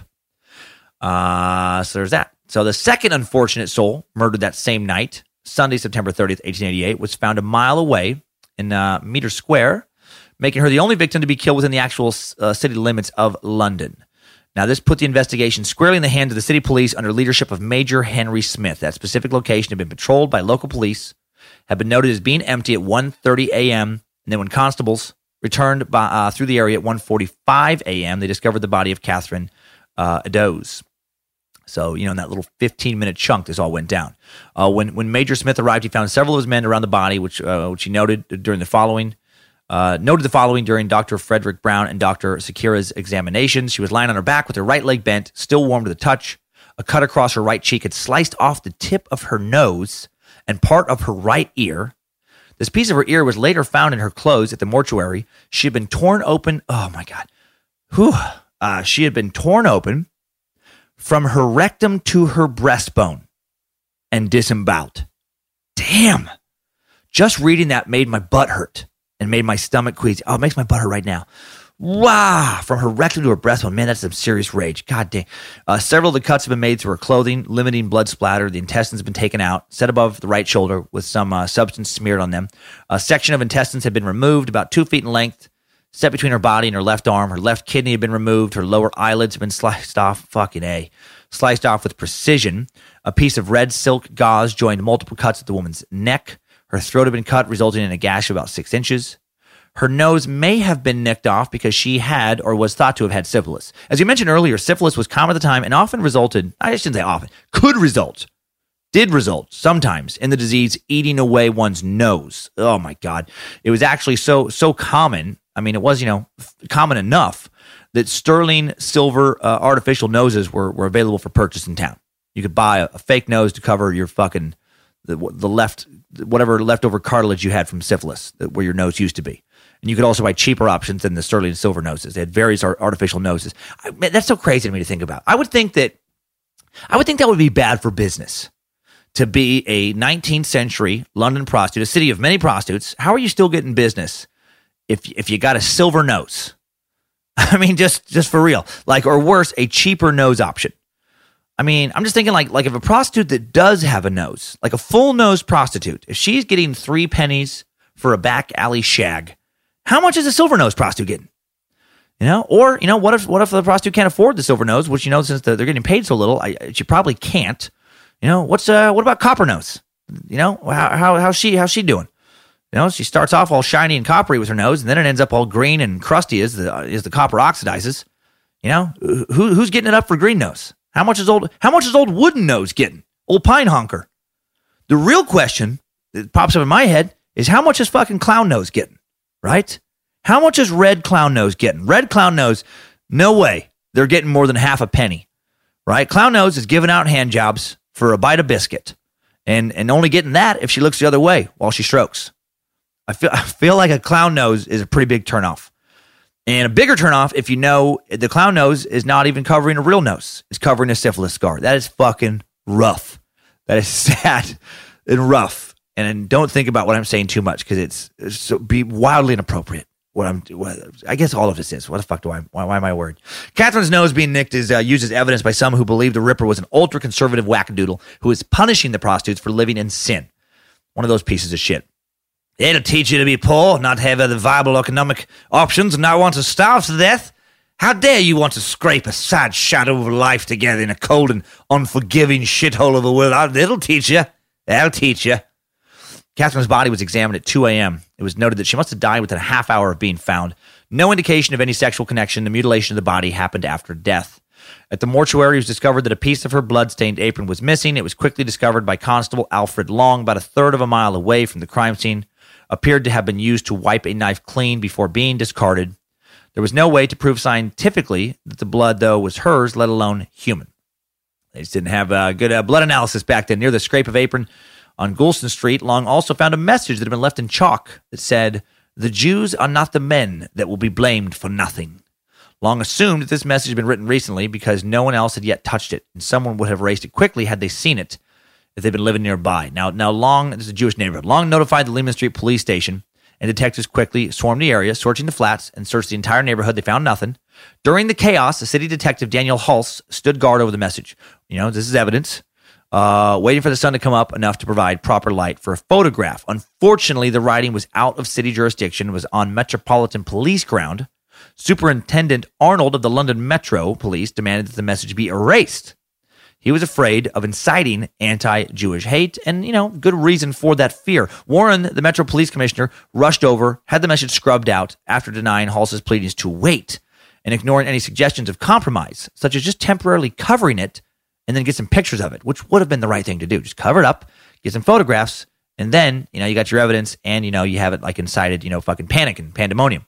Idiotic move to erase it. He destroys important evidence in a major investigation. And you may remember this whole message erasing situation from that Freemason two parter suck we did not, not that long ago. Uh, some comp- conspiracy theorists ha- have pointed to this message being erased as part of this big, you know, fucking Illuminati, Elders of Zion, uh, you know, uh, the, the Royals of London, Freemason, secret society cover up, you know, to keep the killer from being caught. Because, you know, the real Jack the Ripper was a Freemason and the killings were part of this uh, horrific satanic Freemason power ritual, and also part of getting rid of people who were trying to blackmail the crown for the, you know, the, the, the sexual life of one of their one of their own. Uh, all this fucking nonsense, and the devil Jews and the Freemason wizardry, you know, uh, craziness. Uh, who was Catherine Eddowes? Uh, her given name was Kate Kelly, and the local police uh, were familiar with her. She'd actually been in police custody for excessive drunkenness that same night. Uh, she was deemed sober enough to be released at 12:30 a.m. Left the local station with what was likely the entirety of her physical possessions in her pockets, which uh, we now know what those are because of the, the police, you know, having to confiscate them while she was, uh, you know, in in jail. Two small blue bed ticking bags, um, two clay pipes, small tin of sugar, another another of tea, a piece of flannel, six piece, six little pieces of soap, small comb, a blunt knife, and a spoon, red cigarette case, uh, an empty match case, another piece of red flannel that contained pins and needles, ball of hemp, piece of a piece of an apron, pair, piece of a pair of eyeglasses, and two handkerchiefs. And that's all she had in the world. Just fucking just pathetically sad. She was 46 years old at the time of her death. Had been married to Mr. Conway in years past. A man named Mr. Conway uh, had three kids with him before being uh, separated due to her excessive drinking. That is definitely the theme with these victims. Uh, prostitutes who tended to uh, like to uh, get very drunk, which I don't blame them, just trying to drink away their sad lives. Uh, their children grew up with her father, uh, had little to do with Catherine. The oldest daughter, Annie, 23 at the time of her mom's murder, later recounted that Catherine had recently shown up uh, two years prior asking her for money. Annie had refused to give it to her, also refused to disclose the whereabouts of her father and her younger brothers. Uh, Catherine had lived with a man named John Kelly for the past seven years, who had been earning income as a hawker. Now, a hawker is defined as a person who travels around selling goods, typically, typically advertising them by shouting. So he yelled at people to buy stuff from him on the street, uh, which which doesn't sound as terrible as being a uh, East End prostitute in a syphilis riddled city, but it doesn't sound good either, man. These these people. Bangers, get your fresh bangers. Three bangers for two pence. Six cheese, get your six cheese. Sixpence for the cheese. Three pence to have a go with the lady. Half a pence for the hand job from the from the clown nose lady. Uh, Catherine and John never had much. At one point, had sold their most valuable item, a pair of boots. Oh fuck for the money to buy dinner. God dang it. The sadness, the sadness, the immense sadness. You're, you're the best thing you own is a pair of boots and you're selling it for a fucking dinner. John knew that uh, she drank too much, didn't find her to be troublesome. Uh, despite her short disappearances, uh, frequent misuse of limited funds, and the whole sleeping with other dudes who may have syphilis for money, they, they got along pretty well. Uh, he heard that she'd been taken to jail to sober up on her last night alive, but but wasn't worried. Assumed they would just find each other Sunday morning. I guess that was just you know just part of the deal, part of the relationship. The East End was in panic mode after these uh, two new killings, and the police did what they could to keep the public safe. Major Henry Smith ordered that every man and woman found together after midnight was to be stopped and questioned. Henceforth, henceforth, question them. Uh, Anderson required that all prostitutes found after midnight be warned that they could not be guaranteed protection. Warren sent every available man under his jurisdiction into the East End. And then on August, uh, excuse me, October 1st, 1888, another possibly authentic letter arrives to the Central News Agency, and it reads I was not courting the old boss when I gave you the tip. You'll hear about Saucy Jack's work tomorrow. Double event this time. Number one squealed a bit, couldn't finish straight off. Had to, had not time to get ears for police. Thanks for keeping the last letter back till go to work again, Jack the Ripper. And this one, the, the authenticity is questioned because uh, the, the, actually by the time this one was written, uh, it was public knowledge that the two people had been killed. So it's not get inside info. But the public, they don't like it. You know, when the press puts this out, they, they, they start to demand that police commissioner Sir Charles Warren resign. You know, they think he just can't find this person. Let's fucking get somebody who can. There have been no breaks in the case. Women are being disemboweled on the street. Uh, the Whitechapel Vigilant, Vigilance Committee forms a volunteer based organization vested in the safety of that community, and they present the Queen with a formal request for an offer of reward for capture of the killer. On his own, Colonel Fraser, the city police commissioner, offers a reward of 500 pounds for information leading to the capture of this killer, but still nada, nothing. Now people are pissed. They want someone to blame. Police Commissioner Sir Charles Warren gets more of the blame. It's kind of like when a professional sports uh, team has a really bad season. Might not be anyone's fault, actually. Know? Uh, but you know what? Doesn't matter. Someone's getting fucking fired. Uh, heads are going to roll. The police demand answers, and the news provides them uh, a scapegoat in Warren. Uh, the autopsy inquest on Catherine Eddowes begins uh, October 4th, 1888, uh, presided over by Mr. S.F. Langham, city coroner. Dr. Sequeira uh, and Dr. Brown uh, agree that the murder has been committed in five to eight minutes worth of time. And in contrast Dr. Phillips and his opinions on the killings in Metro uh, jurisdiction, they believe that the killer showed no evidence of anatomical knowledge. A little disagreement there. Dr. Saunders, who had been present at the post mortem, agreed that such someone such as just a, you know a butcher or a meat cutter would have sufficient knowledge to commit these crimes. They also uh, agreed that the organs harvested the way they were harvested would be of no professional use. So someone wasn't doing it to, you know, get some organs for whatever kind of fucking medical shit they're doing.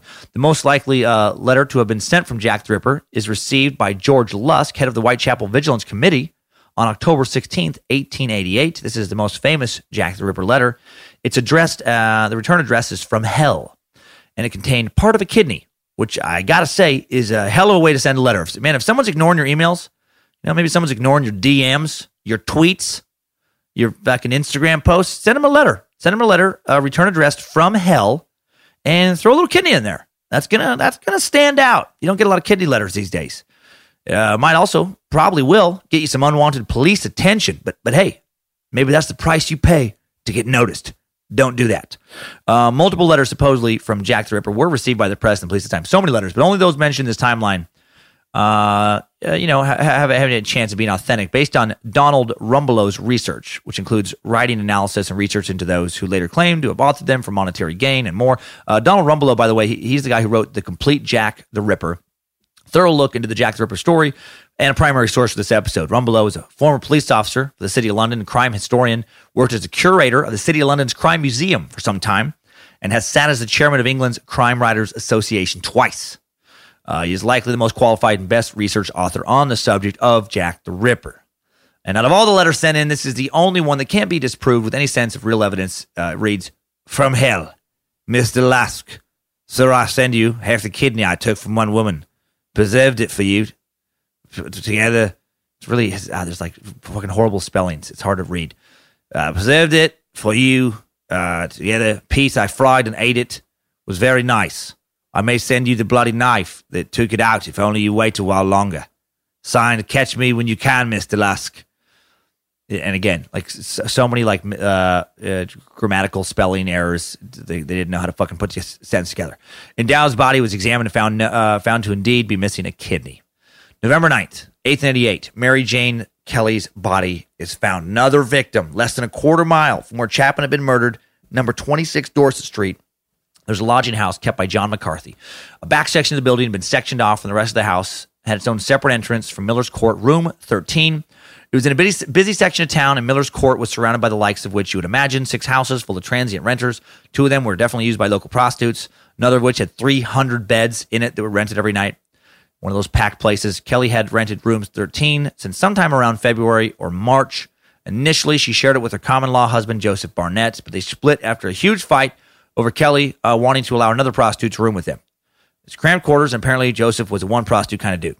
Uh, 10:45 a.m. Thomas Bowyer, the shop assistant, was sent to Kelly's room to ask about her past due rent. It's believed that the house owner, McCarthy, may have been letting her run open uh, a tab to gain control over her and force her into a situation where he could reap benefit from her prostitution. Bowyer knocked on the door but got no answer, so he reached through a window broken in Mary's big final blowout fight with Joseph, and he pulled aside the curtain to see an absolutely grotesque sight. Uh, the police were sent for. Inspector Beck and Inspector Abberline arrived at the site, sealed off the room, hoping not to damage any evidence. Dr. Phillips followed and asked that everyone wait until Police Commissioner Warren could be reached and bloodhounds, a new idea uh, to be used, could be brought in. Unfortunately, no one knew that Warren had resigned the day prior and no hounds uh, would be coming. 1.30 p.m., Superintendent Arnold decides that they could wait for Warren no longer, and they enter the room. Kelly's throat had been slashed in the Ripper's familiar manner, nearly decapitating her. Her abdomen had been cut uh, and torn partially open. Both of her breasts had been cut off. Fuck. And her left arm was hanging by nothing but a bit of skin. So, really uh, kicked up the violence with this one. Her nose had been removed. The skin had been stripped from her forehead. And her legs, uh, oh, just as her legs had been from the thighs to her feet. My God, man. Her liver and bowels had been removed with parts missing. Oh, some of this place between her feet. All of the removed skin, breast, and nose had been set on the table, and her own hand had been placed into her stomach. What in the fuck? Uh, a theory of the time held that someone's final sights, if particularly frightening or violent, could be burned into the retina of the eye. Because Kelly's eyes were still intact, investigators had them slightly removed from the sockets so that bright lights could be placed behind them. And then photographs were taken of the illuminated pupils. Uh, again, of the, of the pupils, but with uh, attached nerves being, you know, shocked with electricity. Took more photos that way. Lastly, took more pictures with no illumination, but the nerves still being shocked with some electrical charge.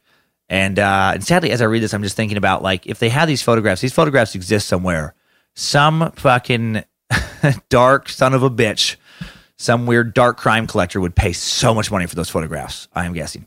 Uh, of course, this yields no results because it's fucking crazy. What a crazy. What else should they try? Uh, take your brains out. Take a brains out. So carefully take a brain out and push a little bit of her brain into your ear. If you get a little of her brain in there and mix it with yours, the two brains can talk to each other. You find out what she was thinking in the final moments. Apparently, there was an Australian uh, working that uh, case as well. There were no signs of struggle. No weapon was left in the fireplace. There were remnants of women's clothing that had been burned, presumably for for light but there were no, uh, you know, there were not Kelly's garments. Mr., Mrs. Cox, a witness and fellow Miller's Court prostitute, witness Kelly entered the court uh, with a short, poorly dressed man around 11:45 p.m. Kelly was reportedly very intoxicated. Cox said goodbye to Kelly. Heard Kelly singing at 1 a.m. At 3 a.m. when Cox came in uh, for the last time, Kelly was quiet and the light was out in room 13. Mrs. Prater and Sarah Lewis had heard a cry for help, but hadn't thought much of it, as it was a solitary cry and not an unheard sound, uh, an unheard of sound. Excuse me. Uh, Lewis also claimed to have seen a man outside room 13 in the early morning hours. Uh, the inquest the following Monday uh, lasted less than half a day uh, to the frustration of virtually everybody, I guess. Coroner only took the preliminary part of Dr. Phillips' evidence, announced that the rest would be heard at a later date, meaning that limited, limited evidence was provided at that time to the public. Uh, it was ruled that she died due to willful murder by some person or persons unknown. Uh, another witness, George Hutchinson, came forward with an account dealing of dealing, excuse me, detailing an interaction he had had with Kelly, a friend of his, uh, the evening of her murder. He went on to describe a strange man that he saw with her. Uh, the man appeared to be of comfortable status, well dressed, held a package of some sort under his arm. Hutchinson claimed that he appeared to be Jewish. Uh, he saw them talk in Miller's Court and kiss. Uh, who was Mary Jane Kelly? Well, she's thought to be the last of the Ripper's victims. Uh, she was born in Limerick, Ireland, moved to Wales with her family as a young girl, moved to London in 1884, was rumored to have lived in a, uh, a gay house, uh, which was uh, a term for a high end brothel in the West End. She was also rumored to have lived with a gentleman in France for some time before returning to London. Uh, folks had kind things to say about her. She was mostly quiet, pleasant, and kind. She was 25 when she died, and the brutal business she engaged in hadn't yet claimed her youthful uh, beauty. But the life was wearing her down. Near the end, she began to drink and indulge much more, even take on the nickname of Dark Mary, uh, given to her because she became loud and mean when she was drunk.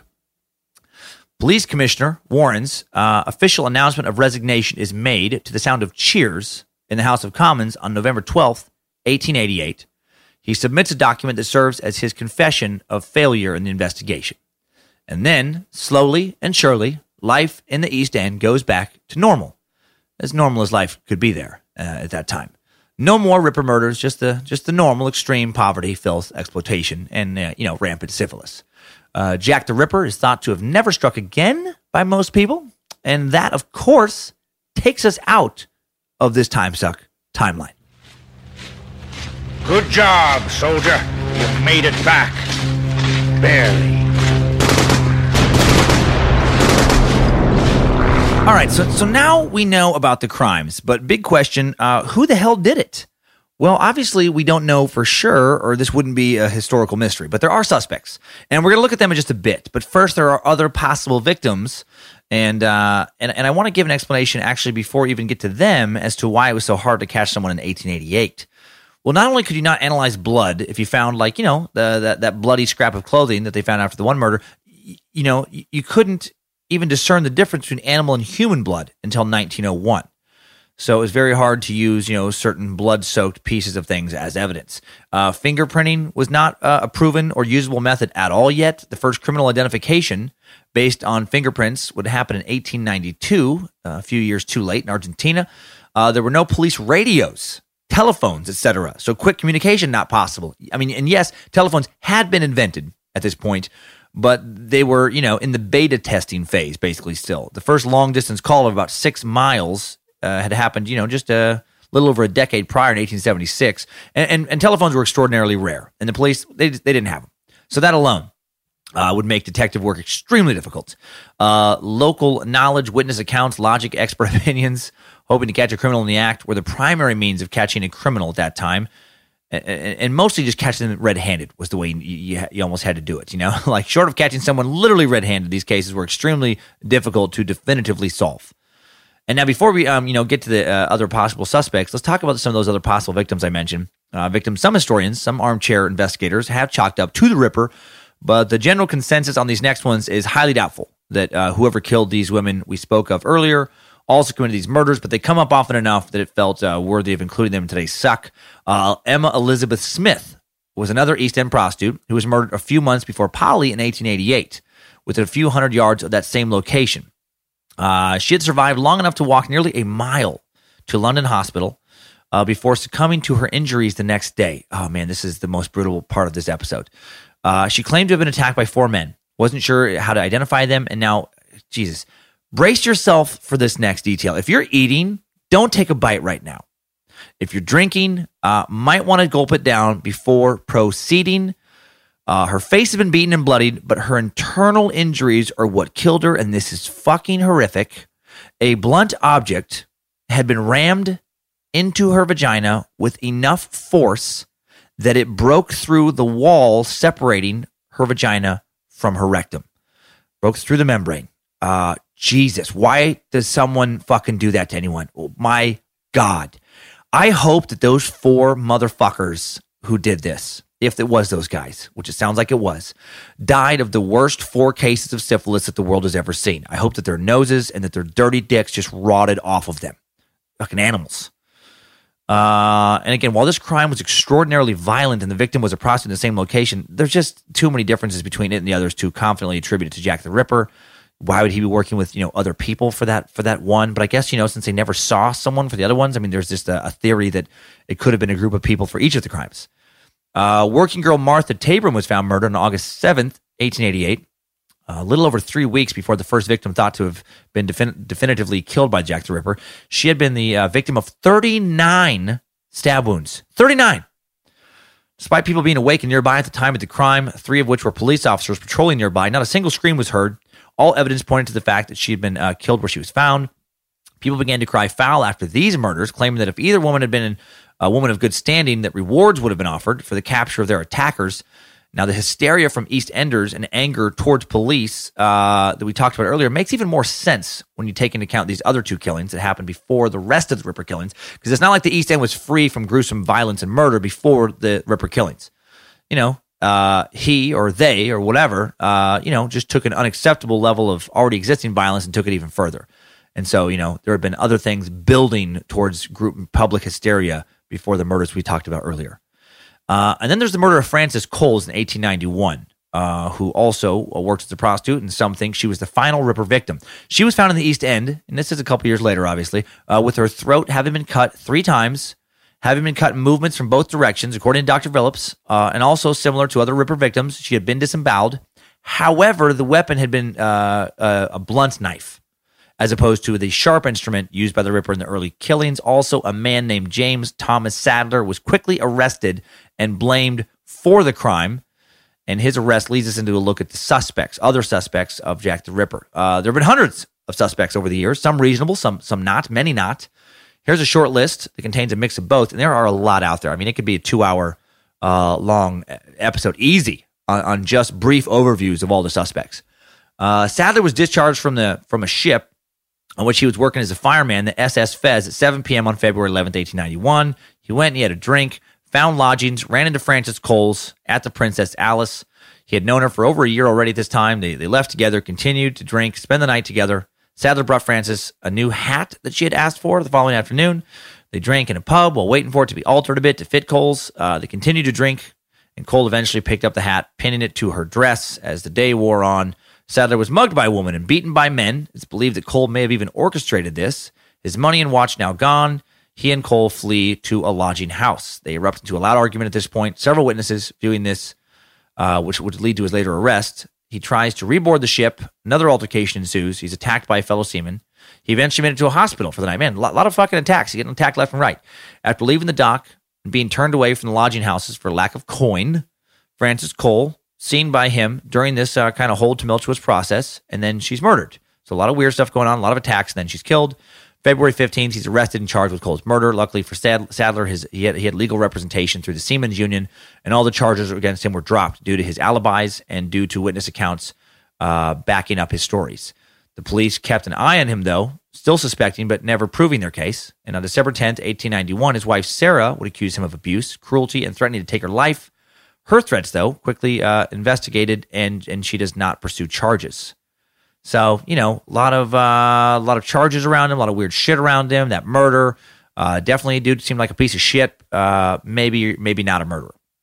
Another name that's been thrown into the hat of possible Jack the Ripper murders, and I think the thought with him is that if he did that one, maybe he maybe he would have done the other ones. Another name that's been thrown into the hat of possible Jack the Ripper murders is the German-born and British-raised modernist painter Walter Sickert. Uh, highly unlikely that he was uh, Jack the Ripper, but uh, you know is commonly mentioned. Uh, and hopefully, I'm pronouncing his name right. Sickert, uh, I'm guessing. Watch is going to be like it's actually uh, Sickert. Uh, aside from having a large influence on avant-garde art, Sickert was often is still considered a suspect, despite being from a comfortable life. He was fascinated with urban poor life and he moved to working class areas in London in his early life. His first major work was developed in the late 1880s around the time of the murders, and it quickly led to controversy. He painted dark images, painted prostitutes, had a fascination with Jack the Ripper. Also, doesn't help that he initially wanted to be an actor, and his life of eccentricities included dressing in costume in daily life. And one of the costumes he liked to wear was a costume modeled after what Jack the Ripper was supposed to look like. However, at the time, he was not a suspect, just a weird dude. Crime novelist Patricia Cornwell uh, published Portrait of a Killer, Jack the Ripper case closed in 2002, and she adamantly claimed that he was the guy. She claimed that his penile fistula, uh, fistula, uh, essentially an extra hole in his penis shaft. It's usually like a birth defect, you know, and then like you get like a hole, it can be like a hole kind of just going through your penis, not along like your urethra, but actually like going through it. I guess maybe horizontally is the best way to describe it. Uh, you can have multiple surgeries to try and close. Just a thing that can that can that can happen. She says that this left him emotionally and physically scarred. Being born with this, having a lot of surgeries as a kid, led to uh, deep, uh, deeply troubling tendencies that, that evolved into murder. But, his claim doesn't really make a lot of sense, given that he went on to become extremely sexually active, married three times, etc. His, his, his uh, didn't seem to have hindered his romantic life. She also uh, offered up DNA-based links as proof, but but none of the actual DNA she kind of offered came from Sickert, so that's a loss. Uh, sounds like she's really trying to force a narr- narrative. Cornwell received a great deal of backlash for taking her theory too far, for not having solid evidence, and for destroying supposedly an actual uh, original work by Sickert to do some more investigating. Also, there's a there's a, a very good chance that Sickert wasn't actually even in London at the exact time of the murders. There's a chance that he was in France. Author Lewis Carroll is actually a Jack the Ripper suspect. Yeah, yeah, the author of uh, Alice in Wonderland. His real name was Charles Lutwidge Dodgson, and he was uh, taught at Christ Church until 1881, which was located near the crime scenes in the East End. Richard Wallace would later claim in his 1996 book, Jack the Ripper, lighthearted, light-hearted friend that Carroll was the Ripper and that, he worked in conjunction with a colleague. And he based this theory off the idea that Car- Carroll was already a, a man of questionable morals, that he had pedophilia tendencies that have often uh, been brought up regarding him. Uh, I looked into those, and there's some weird shit there I didn't know about. He uh, he set up a photography studio in one of his homes in Oxford for a while, where he'd been a mathematics lecturer, and uh, he took self portraits and portraits of famous artists of the era, you know, like uh, Dante, Gabriel Rossetti. Uh, but he also took a lot of pictures of kids, and actually mostly took pictures of kids, and and some of them very troubling. Uh, there was one that unnerved some BBC, you know, Carroll experts particularly. Um, there was this girl, Lorina, that was the elder sister of Alice Liddell, the little girl who would inspire the famous Alice character in uh, Alice in Wonderland. And Carroll befriended the Liddell family and became infatuated with the couple's daughters, Lorina, Edith, and especially Alice. When they were all kids, in this BBC documentary about him, this uh, literature professor Hugh Haughton says that Carroll's relationship with the little Liddell girls was known to have a uh, quote huge intensity, which would seem quote pretty strange now. And then he says, My understanding that, that is that he was in love with Alice, but he was so repressed that he would never have transgressed any boundaries, says Vanessa Tait, great granddaughter of Alice in the documentary. She adds that the explicit photograph uh, may explain, uh, found in this documentary, may exp- explain the rift that made Carroll break contact with her family in 1863 when Alice was 11. And fucking, there's some creepy ass pictures. There's one of like him it's like he's getting ready to kiss one of the girls, like they're holding each other in this very sexual way, like open mouth, like just fucking weird. Uh, and I looked at other pictures. I mean, they're very troubling, like like like troubling enough that that I I think that I would physically assault a man if I found out he took pictures like that. Not think, I, I hope I would.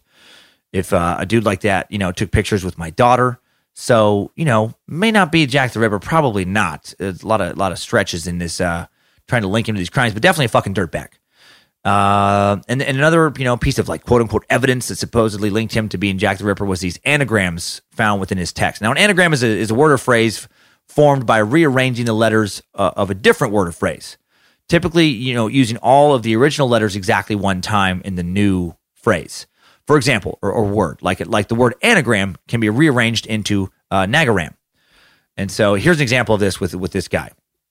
Uh, he wrote, the actual uh, author, Lewis Carroll, uh, he wrote the following. Um, so she wandered away through the wood, carrying the ugly little thing with her. And a great job it was to keep hold of it. It also wriggled about so. But at last she found out that the proper way was to keep tight hold of itself, foot, and its right ear. Now, this is from Carroll's Nursery Alice, and that can be rearranged in an anagram method into she wriggled about so, but at last Dodgson and Bayne found a way to keep hold of the fat little whore. I got tight hold of her and slit her throat, left ear to right. It was tough, wet, disgusting too. So weary of it, they threw up Jack the Ripper. Well, as creepy as Lewis may have been, this is this is crazy. Uh, and for the for the reason, the obvious reason that in a large amount of text, you can you can rearrange almost any large amount of text to make it look like a Ripper confession. Uh, many people also thought the killer must have been a Jewish kosher butcher because of their skill in cutting, the whole leather apron, the the skill, you know, the the some knowledge of anatomy, like you know how they had to cut throats of animals, how they had to use and access exceptionally sharp blades, as required by Jewish practice and Talmudic law. You know, witnesses reference, uh, you know, witness references to suspects and sightings, and, and just kind of general, general, excuse me, anti-Semitism. So maybe, or maybe not. You know, if it was a Jewish butcher, no one has any idea which of the many, many Jewish butchers working in the East End it may have been. And then there's Dr. Francis J. Uh, Tumblety, a letter from Chief Inspector J.G. Littlechild, who is involved in investigation at the time of the killings, to George R. Sims, a writer of the Victorian ballad It Was Christmas Day in the Workhouse, found its way many years later into the hands of historical collector Stewart Evans, and it names Tumblety as the primary suspect. Born in Ireland in 1833, Tumblety grew uh, to be a woman hating con artist at best and Jack the Ripper at worst. He moved with his family to Rochester, New York when he was young, and this may explain the, the use of Americanisms, uh, the sayings and the letters received from the Ripper, such as boss, some American slang at the time. Uh, he claimed to be a doctor after having disappeared from his family for about 10 years, went on the, went on the road selling quack cures like the Tumblety Pimple Destroyer uh, raked in enough money to make a living. At one point, he was incarcerated for three weeks as a suspect, uh, suspected accomplice to President Lincoln's assassination. Also, while in the D.C. area, his disdain for women became apparent, explaining that his attitude came from personal experience and had been married to someone who continued to work as a prostitute. He told a predominantly male military audience once at a speech that uh, cattle, his term for women and prostitutes, were of no good use, and then showered his dinner guests a large display, or showed, excuse me, showed his dinner, dinner guests a large display that contained cases of anatomical specimens, over half of which were uteri from every class of woman. He spoke of them in very uh, uh, inflammatory terms. He went to England in the 1860s for the first time, where the Scotland Yard created a file on him. They were worried about him and noted in, in, the, in his file his extreme uh, misogynistic attitude towards women. And if you're getting noticed for that in the 1860s, you really got to fucking hate women. Because, you know, uh, it's not like women were, you know, uh, highly appreciated back in history. In June of 1888, he was, he was visiting England again, chose to stay at the East End instead of his usual hotels, all right, around the, you know, time of the uh, of the killings, a little earlier than that. He stayed at 22 Batty Street out Commercial Road, right next to Berner Street, where, the, where Stride was murdered. The landlady of the building heard her American lodger come in on September 30th, the morning after the double murder. He later asked her to clean a shirt for him, and it was wet with blood on the cuffs. So that, that doesn't look good. She reported him to police, but he but then he had left and he never returned to the building. They couldn't find him. October of 1888, the Scotland Yard asked San Francisco police for writing samples from Tumblety. They agreed to do so. The yard repeated the request November 22nd with urgency, as Tumblety had been arrested for gross indecency on November 7th. He was actually arrested for getting caught engaging in a homosexual act, which was illegal. He posted bail, fled to France, bought a ticket on a boat to the U.S. under a false name. The New York Times published an article claiming he was suspected of the Whitechapel murders, claimed he'd been arrested on a lesser offense in England as they waited to gather more evidence for the murders. Back in New York, Tumblety was supposedly closely sur- uh, surveilled by police, but London police apparently didn't know that uh, because Littlechild's letter claims that he was never heard from again after leaving France. In reality, he moved somewhere quiet and wrote and distributed Dr. Francis Tumblety's sketch of the life of the gifted, eccentric, and world famed physician in which he lashed out at the media for its slander against him. And uh, yeah, they just weren't able to apprehend him. I feel like from what little info I've come across this guy, out of all the suspects, he seems the most likely to me. Uh, him and H.H. H. Holmes, who I'll talk about in a second. H.H. Holmes is a little more fantastical, but interesting. This guy seems practically the most likely. I feel like if there was a modern investigation, uh, he'd be, you know, primary suspect uh, they do some definite DNA testing, try and match him with the DNA from the victims. And then there were, you know, other less likely but popular theories, you know, like secret society cover ups, like the Freemason cover up we touched on earlier, other wild possibilities. Supposedly, some people were trying to extort the royal family over some bisexual fooling around that Prince Albert was up to. And that they uh, then sent their Freemason doctor, Sir William Gull, to silence him. We, we touched on that in the Freemason two parter. There's that Jack the Ripper connection to H.H. Uh, H. Holmes, I've mentioned, the man known for the murder castle in Chicago was discussed as a possible Ripper suspect in the History Channel's eight part series, American Ripper. And you guys know how I feel about the History Channel. It's not the great investigative journalism that goes on there. But, uh, but this is interesting. Jeff Mudgett, Holmes' great great grandson and an established lawyer, uh, claimed that he was indeed Jack the Ripper and that the person hung as Holmes was actually another man. Now, he based these arguments on diary entries uh, he had inherited from uh, his uh, murderous ancestor. The similarities drawn between the mutilations, clear desire for ritualized and gruesome killings, although the methods do vary, you know, between H.H. Uh, H. Holmes in Chicago and the, and the Jack the Ripper in, in uh, London.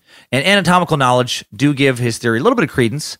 Pair all of that with the timeline of events, the rumors that the Scotland Yard was investigated in American and, and similar handwriting samples, and it's an interesting theory. However, uh, it was found that H.H. H. Holmes was indeed executed uh, in, in Pennsylvania when DNA tests were eventually done at the gravesite. So Mudgett was wrong about that. Uh, however, H.H. Holmes does have a connection to Whitechapel, uh, Jack the Ripper's hunting ground. His friend and partner in crime from his early days uh, at the University of Michigan, when he, Edmund Buckley, uh, came from a wealthy Whitechapel family. Now, Buckley and Holmes, they would run these insurance scams I talked about in the H.H. Holmes suck, you know, selling corpses to medical facilities. And according to uh, um, census records, Holmes has a, had a residence in Whitechapel. After he tried to sell a corpse to a local hospital, a formal complaint was filed against him records placed him in the Whitechapel area around the time of the Ripper murders. Now, what's he doing more than just his usual corpse peddling? Probably a long shot, but it's an interesting possibility that it could have been Holmes. Incredible that with all the uh, atrocities the world has witnessed, this one does still hold interest. You know, that we're still talking about this. Uh, the Johnny Depp film from Hell dissects the Freemason Jack the Ripper angle a bit. Over a thousand books have been printed about Jack the Ripper. There are extensive websites dedicated to the possibilities around his crimes. Uh, there have even been numerous magazines devoted only to Jack the Ripper, such as Ripperana, which ran for from 1992 to 2000. Wow, man. So what have we learned today overall? Well, for me, I learned that uh, learning about the crimes of Jack the Ripper was really good excuse to learn about something I found in the end to be more interesting. What life was like for too many East Enders in late 19th century London. Holy shit, man, the filth, the death, inhuman living conditions, the rampant prostitution, the venereal disease, the violence. Think about the thousands and thousands and thousands of people who lived the bleakest of lives in just that one city and just that one small portion of history. Makes me think about how good I have it, right? You know, uh, how good I've had it on my rides around the sun. And yes, we do live our lives revolving around the sun, flat earthers. Uh, shit, man, even when I was at my poorest, I still never worried about actually uh, not having a bed to sleep in. I never worried about being tossed out on the street where I'd have to sell my body just to barely survive. Never fought anybody over fucking soap. You know, with all those deaths, there were so many orphans, so many, so many of the women who, who could have been preyed on by Jack had no one in the world who cared about him. No one at all. If you have if you have even one person who cares about you, you're lucky in comparison, right? And even if you don't, you're still lucky if you're even able to listen to this podcast because you're alive. You're not fighting over soap. You haven't been brutally murdered, more than the victims of the Ripper ended up being able to claim. So, so I guess uh, I say use the darkness we just explored in this podcast to remind you of how much light there may be in your life. You may have it bad, but I doubt you're getting, you know, uh, fucked for less than what it costs to buy a pound of cheese. And with that, let's uh, let's head over to uh, top five takeaways. Time suck. Top five takeaways. Number one, life in the Whitechapel area of the East End and life in the East End of London in general was really terrible in 1888. Syphilis, rampant and incurable. Dudes standing in lines hoping they were lucky enough to get picked to take baths together. Prostitutes not getting paid enough to buy cheese. Sometimes their noses are rotten off. Number two, there is an actual chance that H.H. H. Holmes, that murderous Chicago maniac, was also Jack the Ripper, which is darkly fascinating to me. And uh, and is that why the murder suddenly stopped? You know, uh, because H.H. H. Holmes had to head back to America. Violent serial killers don't generally commit those types of murders, then and then just stop, you know, and start living a normal life. Number three, be nice to Jewish people. Holy fuck, have they had it rough throughout history? Anti-Semitism and European history seem to be virtually inseparable. Number four, horses were kicking out 1,000 tons of horse shit a day on the streets of London. A thousand tons. So maybe having potholes on your street really isn't that big of a deal after all. Number five, new info. The case was just solved this morning. According to my sources, Jack the Ripper was none other than the 22nd and 24th president of the United States, Grover Cleveland. Think about it. He had a Ripper esque mustache. His name is Grover. He doesn't look overly friendly when you see pictures of him. So that's something. No, of course not. That was uh there's been no we found him update. That would just kind of kill the entire episode actually. If you want real new info though, highly suggest checking out Jack the Ripper, and it's jack dash the dash ripper.org. Man, it is a very well maintained and comprehensive website uh, dedicated only to Jack the Ripper. It's just a one stop shop for all things Ripper. Seriously, if you want to learn more about Jack, man, uh, you could you could spend weeks on that website. Link in the episode description. Time suck. Top five takeaways. Jack the Ripper has been filed in the bin sucked folder it's been put in the Bojangles suck file cabinet. Was he H.H. H. Holmes? Why is that so darkly interesting to me? Maybe. Uh, new stand up comedy album, Maybe on the Problem, still out now. Still able to be scooped up and downloaded on iTunes, Amazon, Google Play if you're a stand up fan. Treat yourself to a hot crowd in Portland, Oregon, and join uh, my stand up wackadoodleness. Uh, thanks for all the recent iTunes reviews, man. They've been pouring in recently. Thanks for the uh, reviews on the album uh, at various places on Google and Amazon and iTunes and maybe, and also just uh, on, on, on Timesuck in various places. Really appreciate it. It's been, uh, Really helps keep it on the charts, helps other people find it. And uh, thanks to Harmony Velicamp, Jesse Dobner, Lindsey Cummins, Josh Krell, our, our newest member, Alex. Alex is uh, Alex Dugan, right? He's he's on the fucking team now. I got to start writing him in the uh, in the in the thanks section. So glad to have him on board. Uh, so glad to have the team. So glad to have my sister Donna Hale on board, helping to research not only this episode but also Monday's episode. So surprised by her research again, by the way. She does a great job. And I, and I didn't think she would because as a kid, she was always pretty dumb. She was always, uh, I would say, very dumb. She always, uh, the family, we would talk about her just being worried about her lack of any definable talent. And she smelled weird and she was a bad person and she looked funny. And I'm kidding, of course. I love my sister and she's great. She's always been great. Fun to be able to collaborate with her.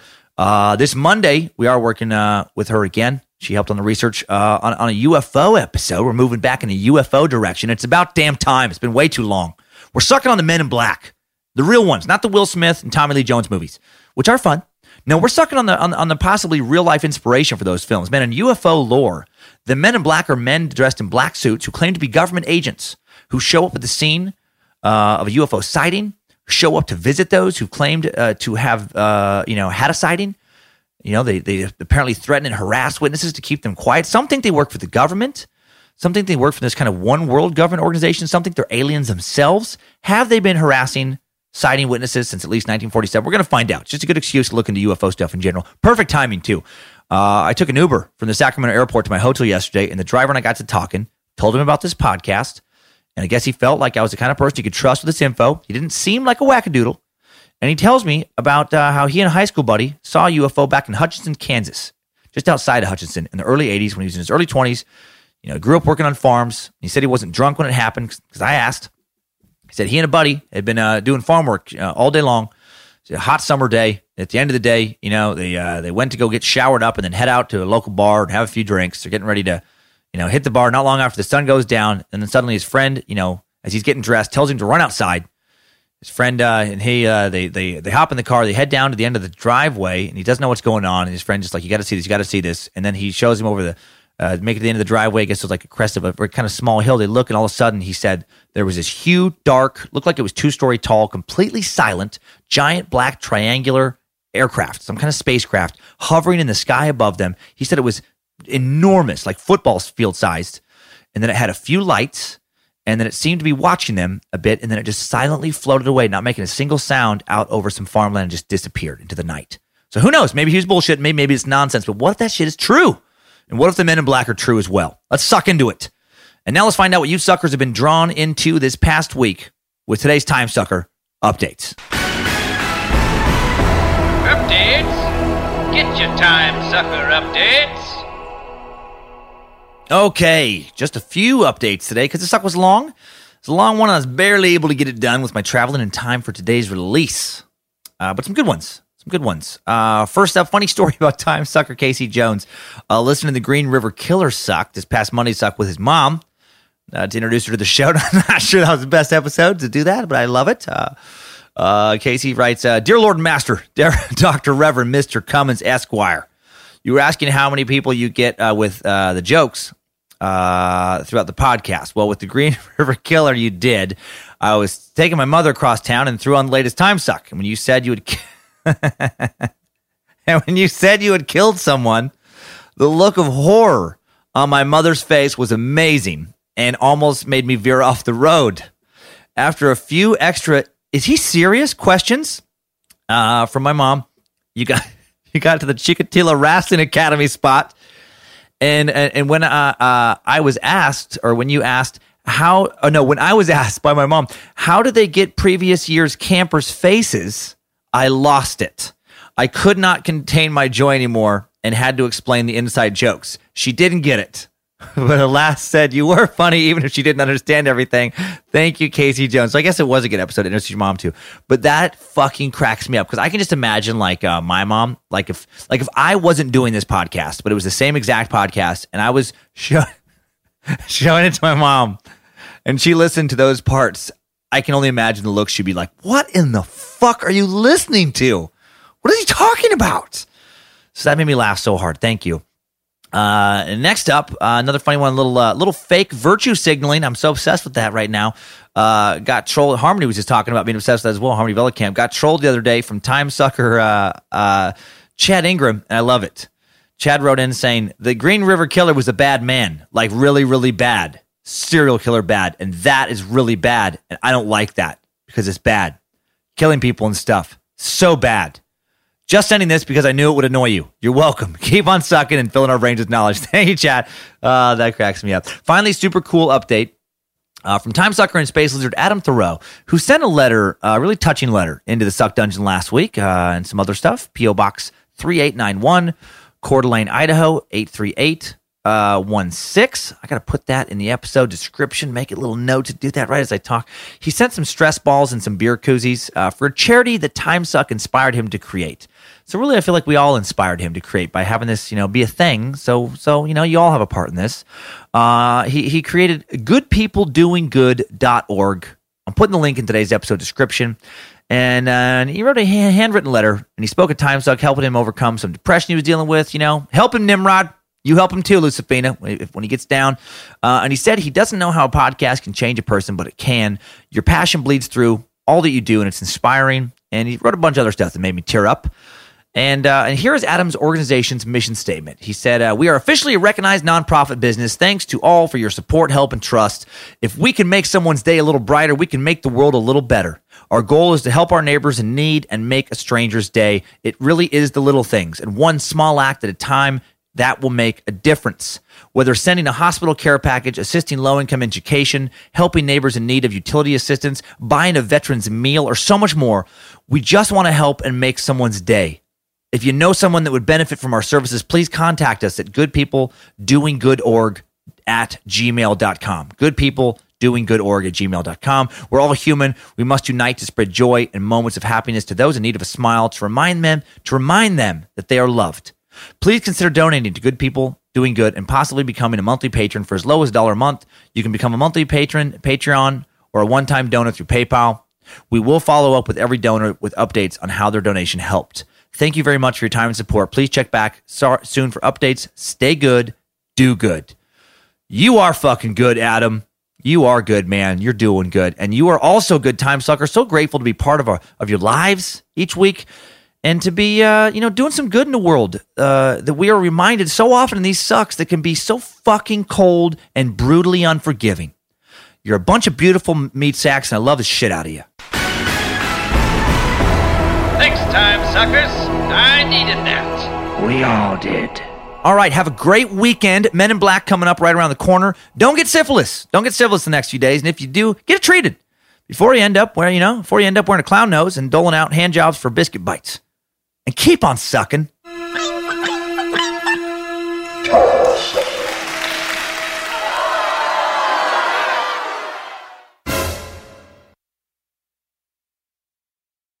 Want the same expert advice you get from the pros in the store while shopping online at discounttire.com? Meet Treadwell, your personal online tire guide that matches you with the perfect tire for your vehicle. Get your best match in one minute or less with Treadwell by Discount Tire. This show is sponsored by BetterHelp. If you suddenly had an extra hour show up in your day every day, what would you do with it? Work out, sleep, read a book, play Fortnite, call your mom, take judo lessons, finally watch all the episodes of Shameless? A lot of us spend a lot of our time wishing we had more time. But why? Time for what? If time was unlimited, how would you use it? The bad news is that you're not going to get that 25th hour. But what you can probably do is reprioritize where you spend some of your time. Therapy can help you find what matters to you so you can do more of it with your time. This year, my health is more important to me than cranking out another stand up special as fast as possible. So I canceled a tour, sacrificed that income, and decided to spend a lot of the time I just got back working out more, resting more, relaxing more, and enjoying time with family, friends, and just myself. And I'm so glad I did. I feel better than I have in a long time. And my BetterHelp therapist, Debbie, was very helpful in getting me to make the decision to pull back. Thank you, Debbie. If you're thinking of starting therapy, give BetterHelp a try. It's entirely online, designed to be convenient, flexible, and suited to your schedule. Just fill out a brief questionnaire to get matched with a licensed therapist and switch therapists at any time for no additional charge. Learn to make time for what makes you happy with BetterHelp. Visit betterhelp.com slash timesuck today to get 10% off your first month. That's betterhelp, H-E-L-P dot com slash timesuck.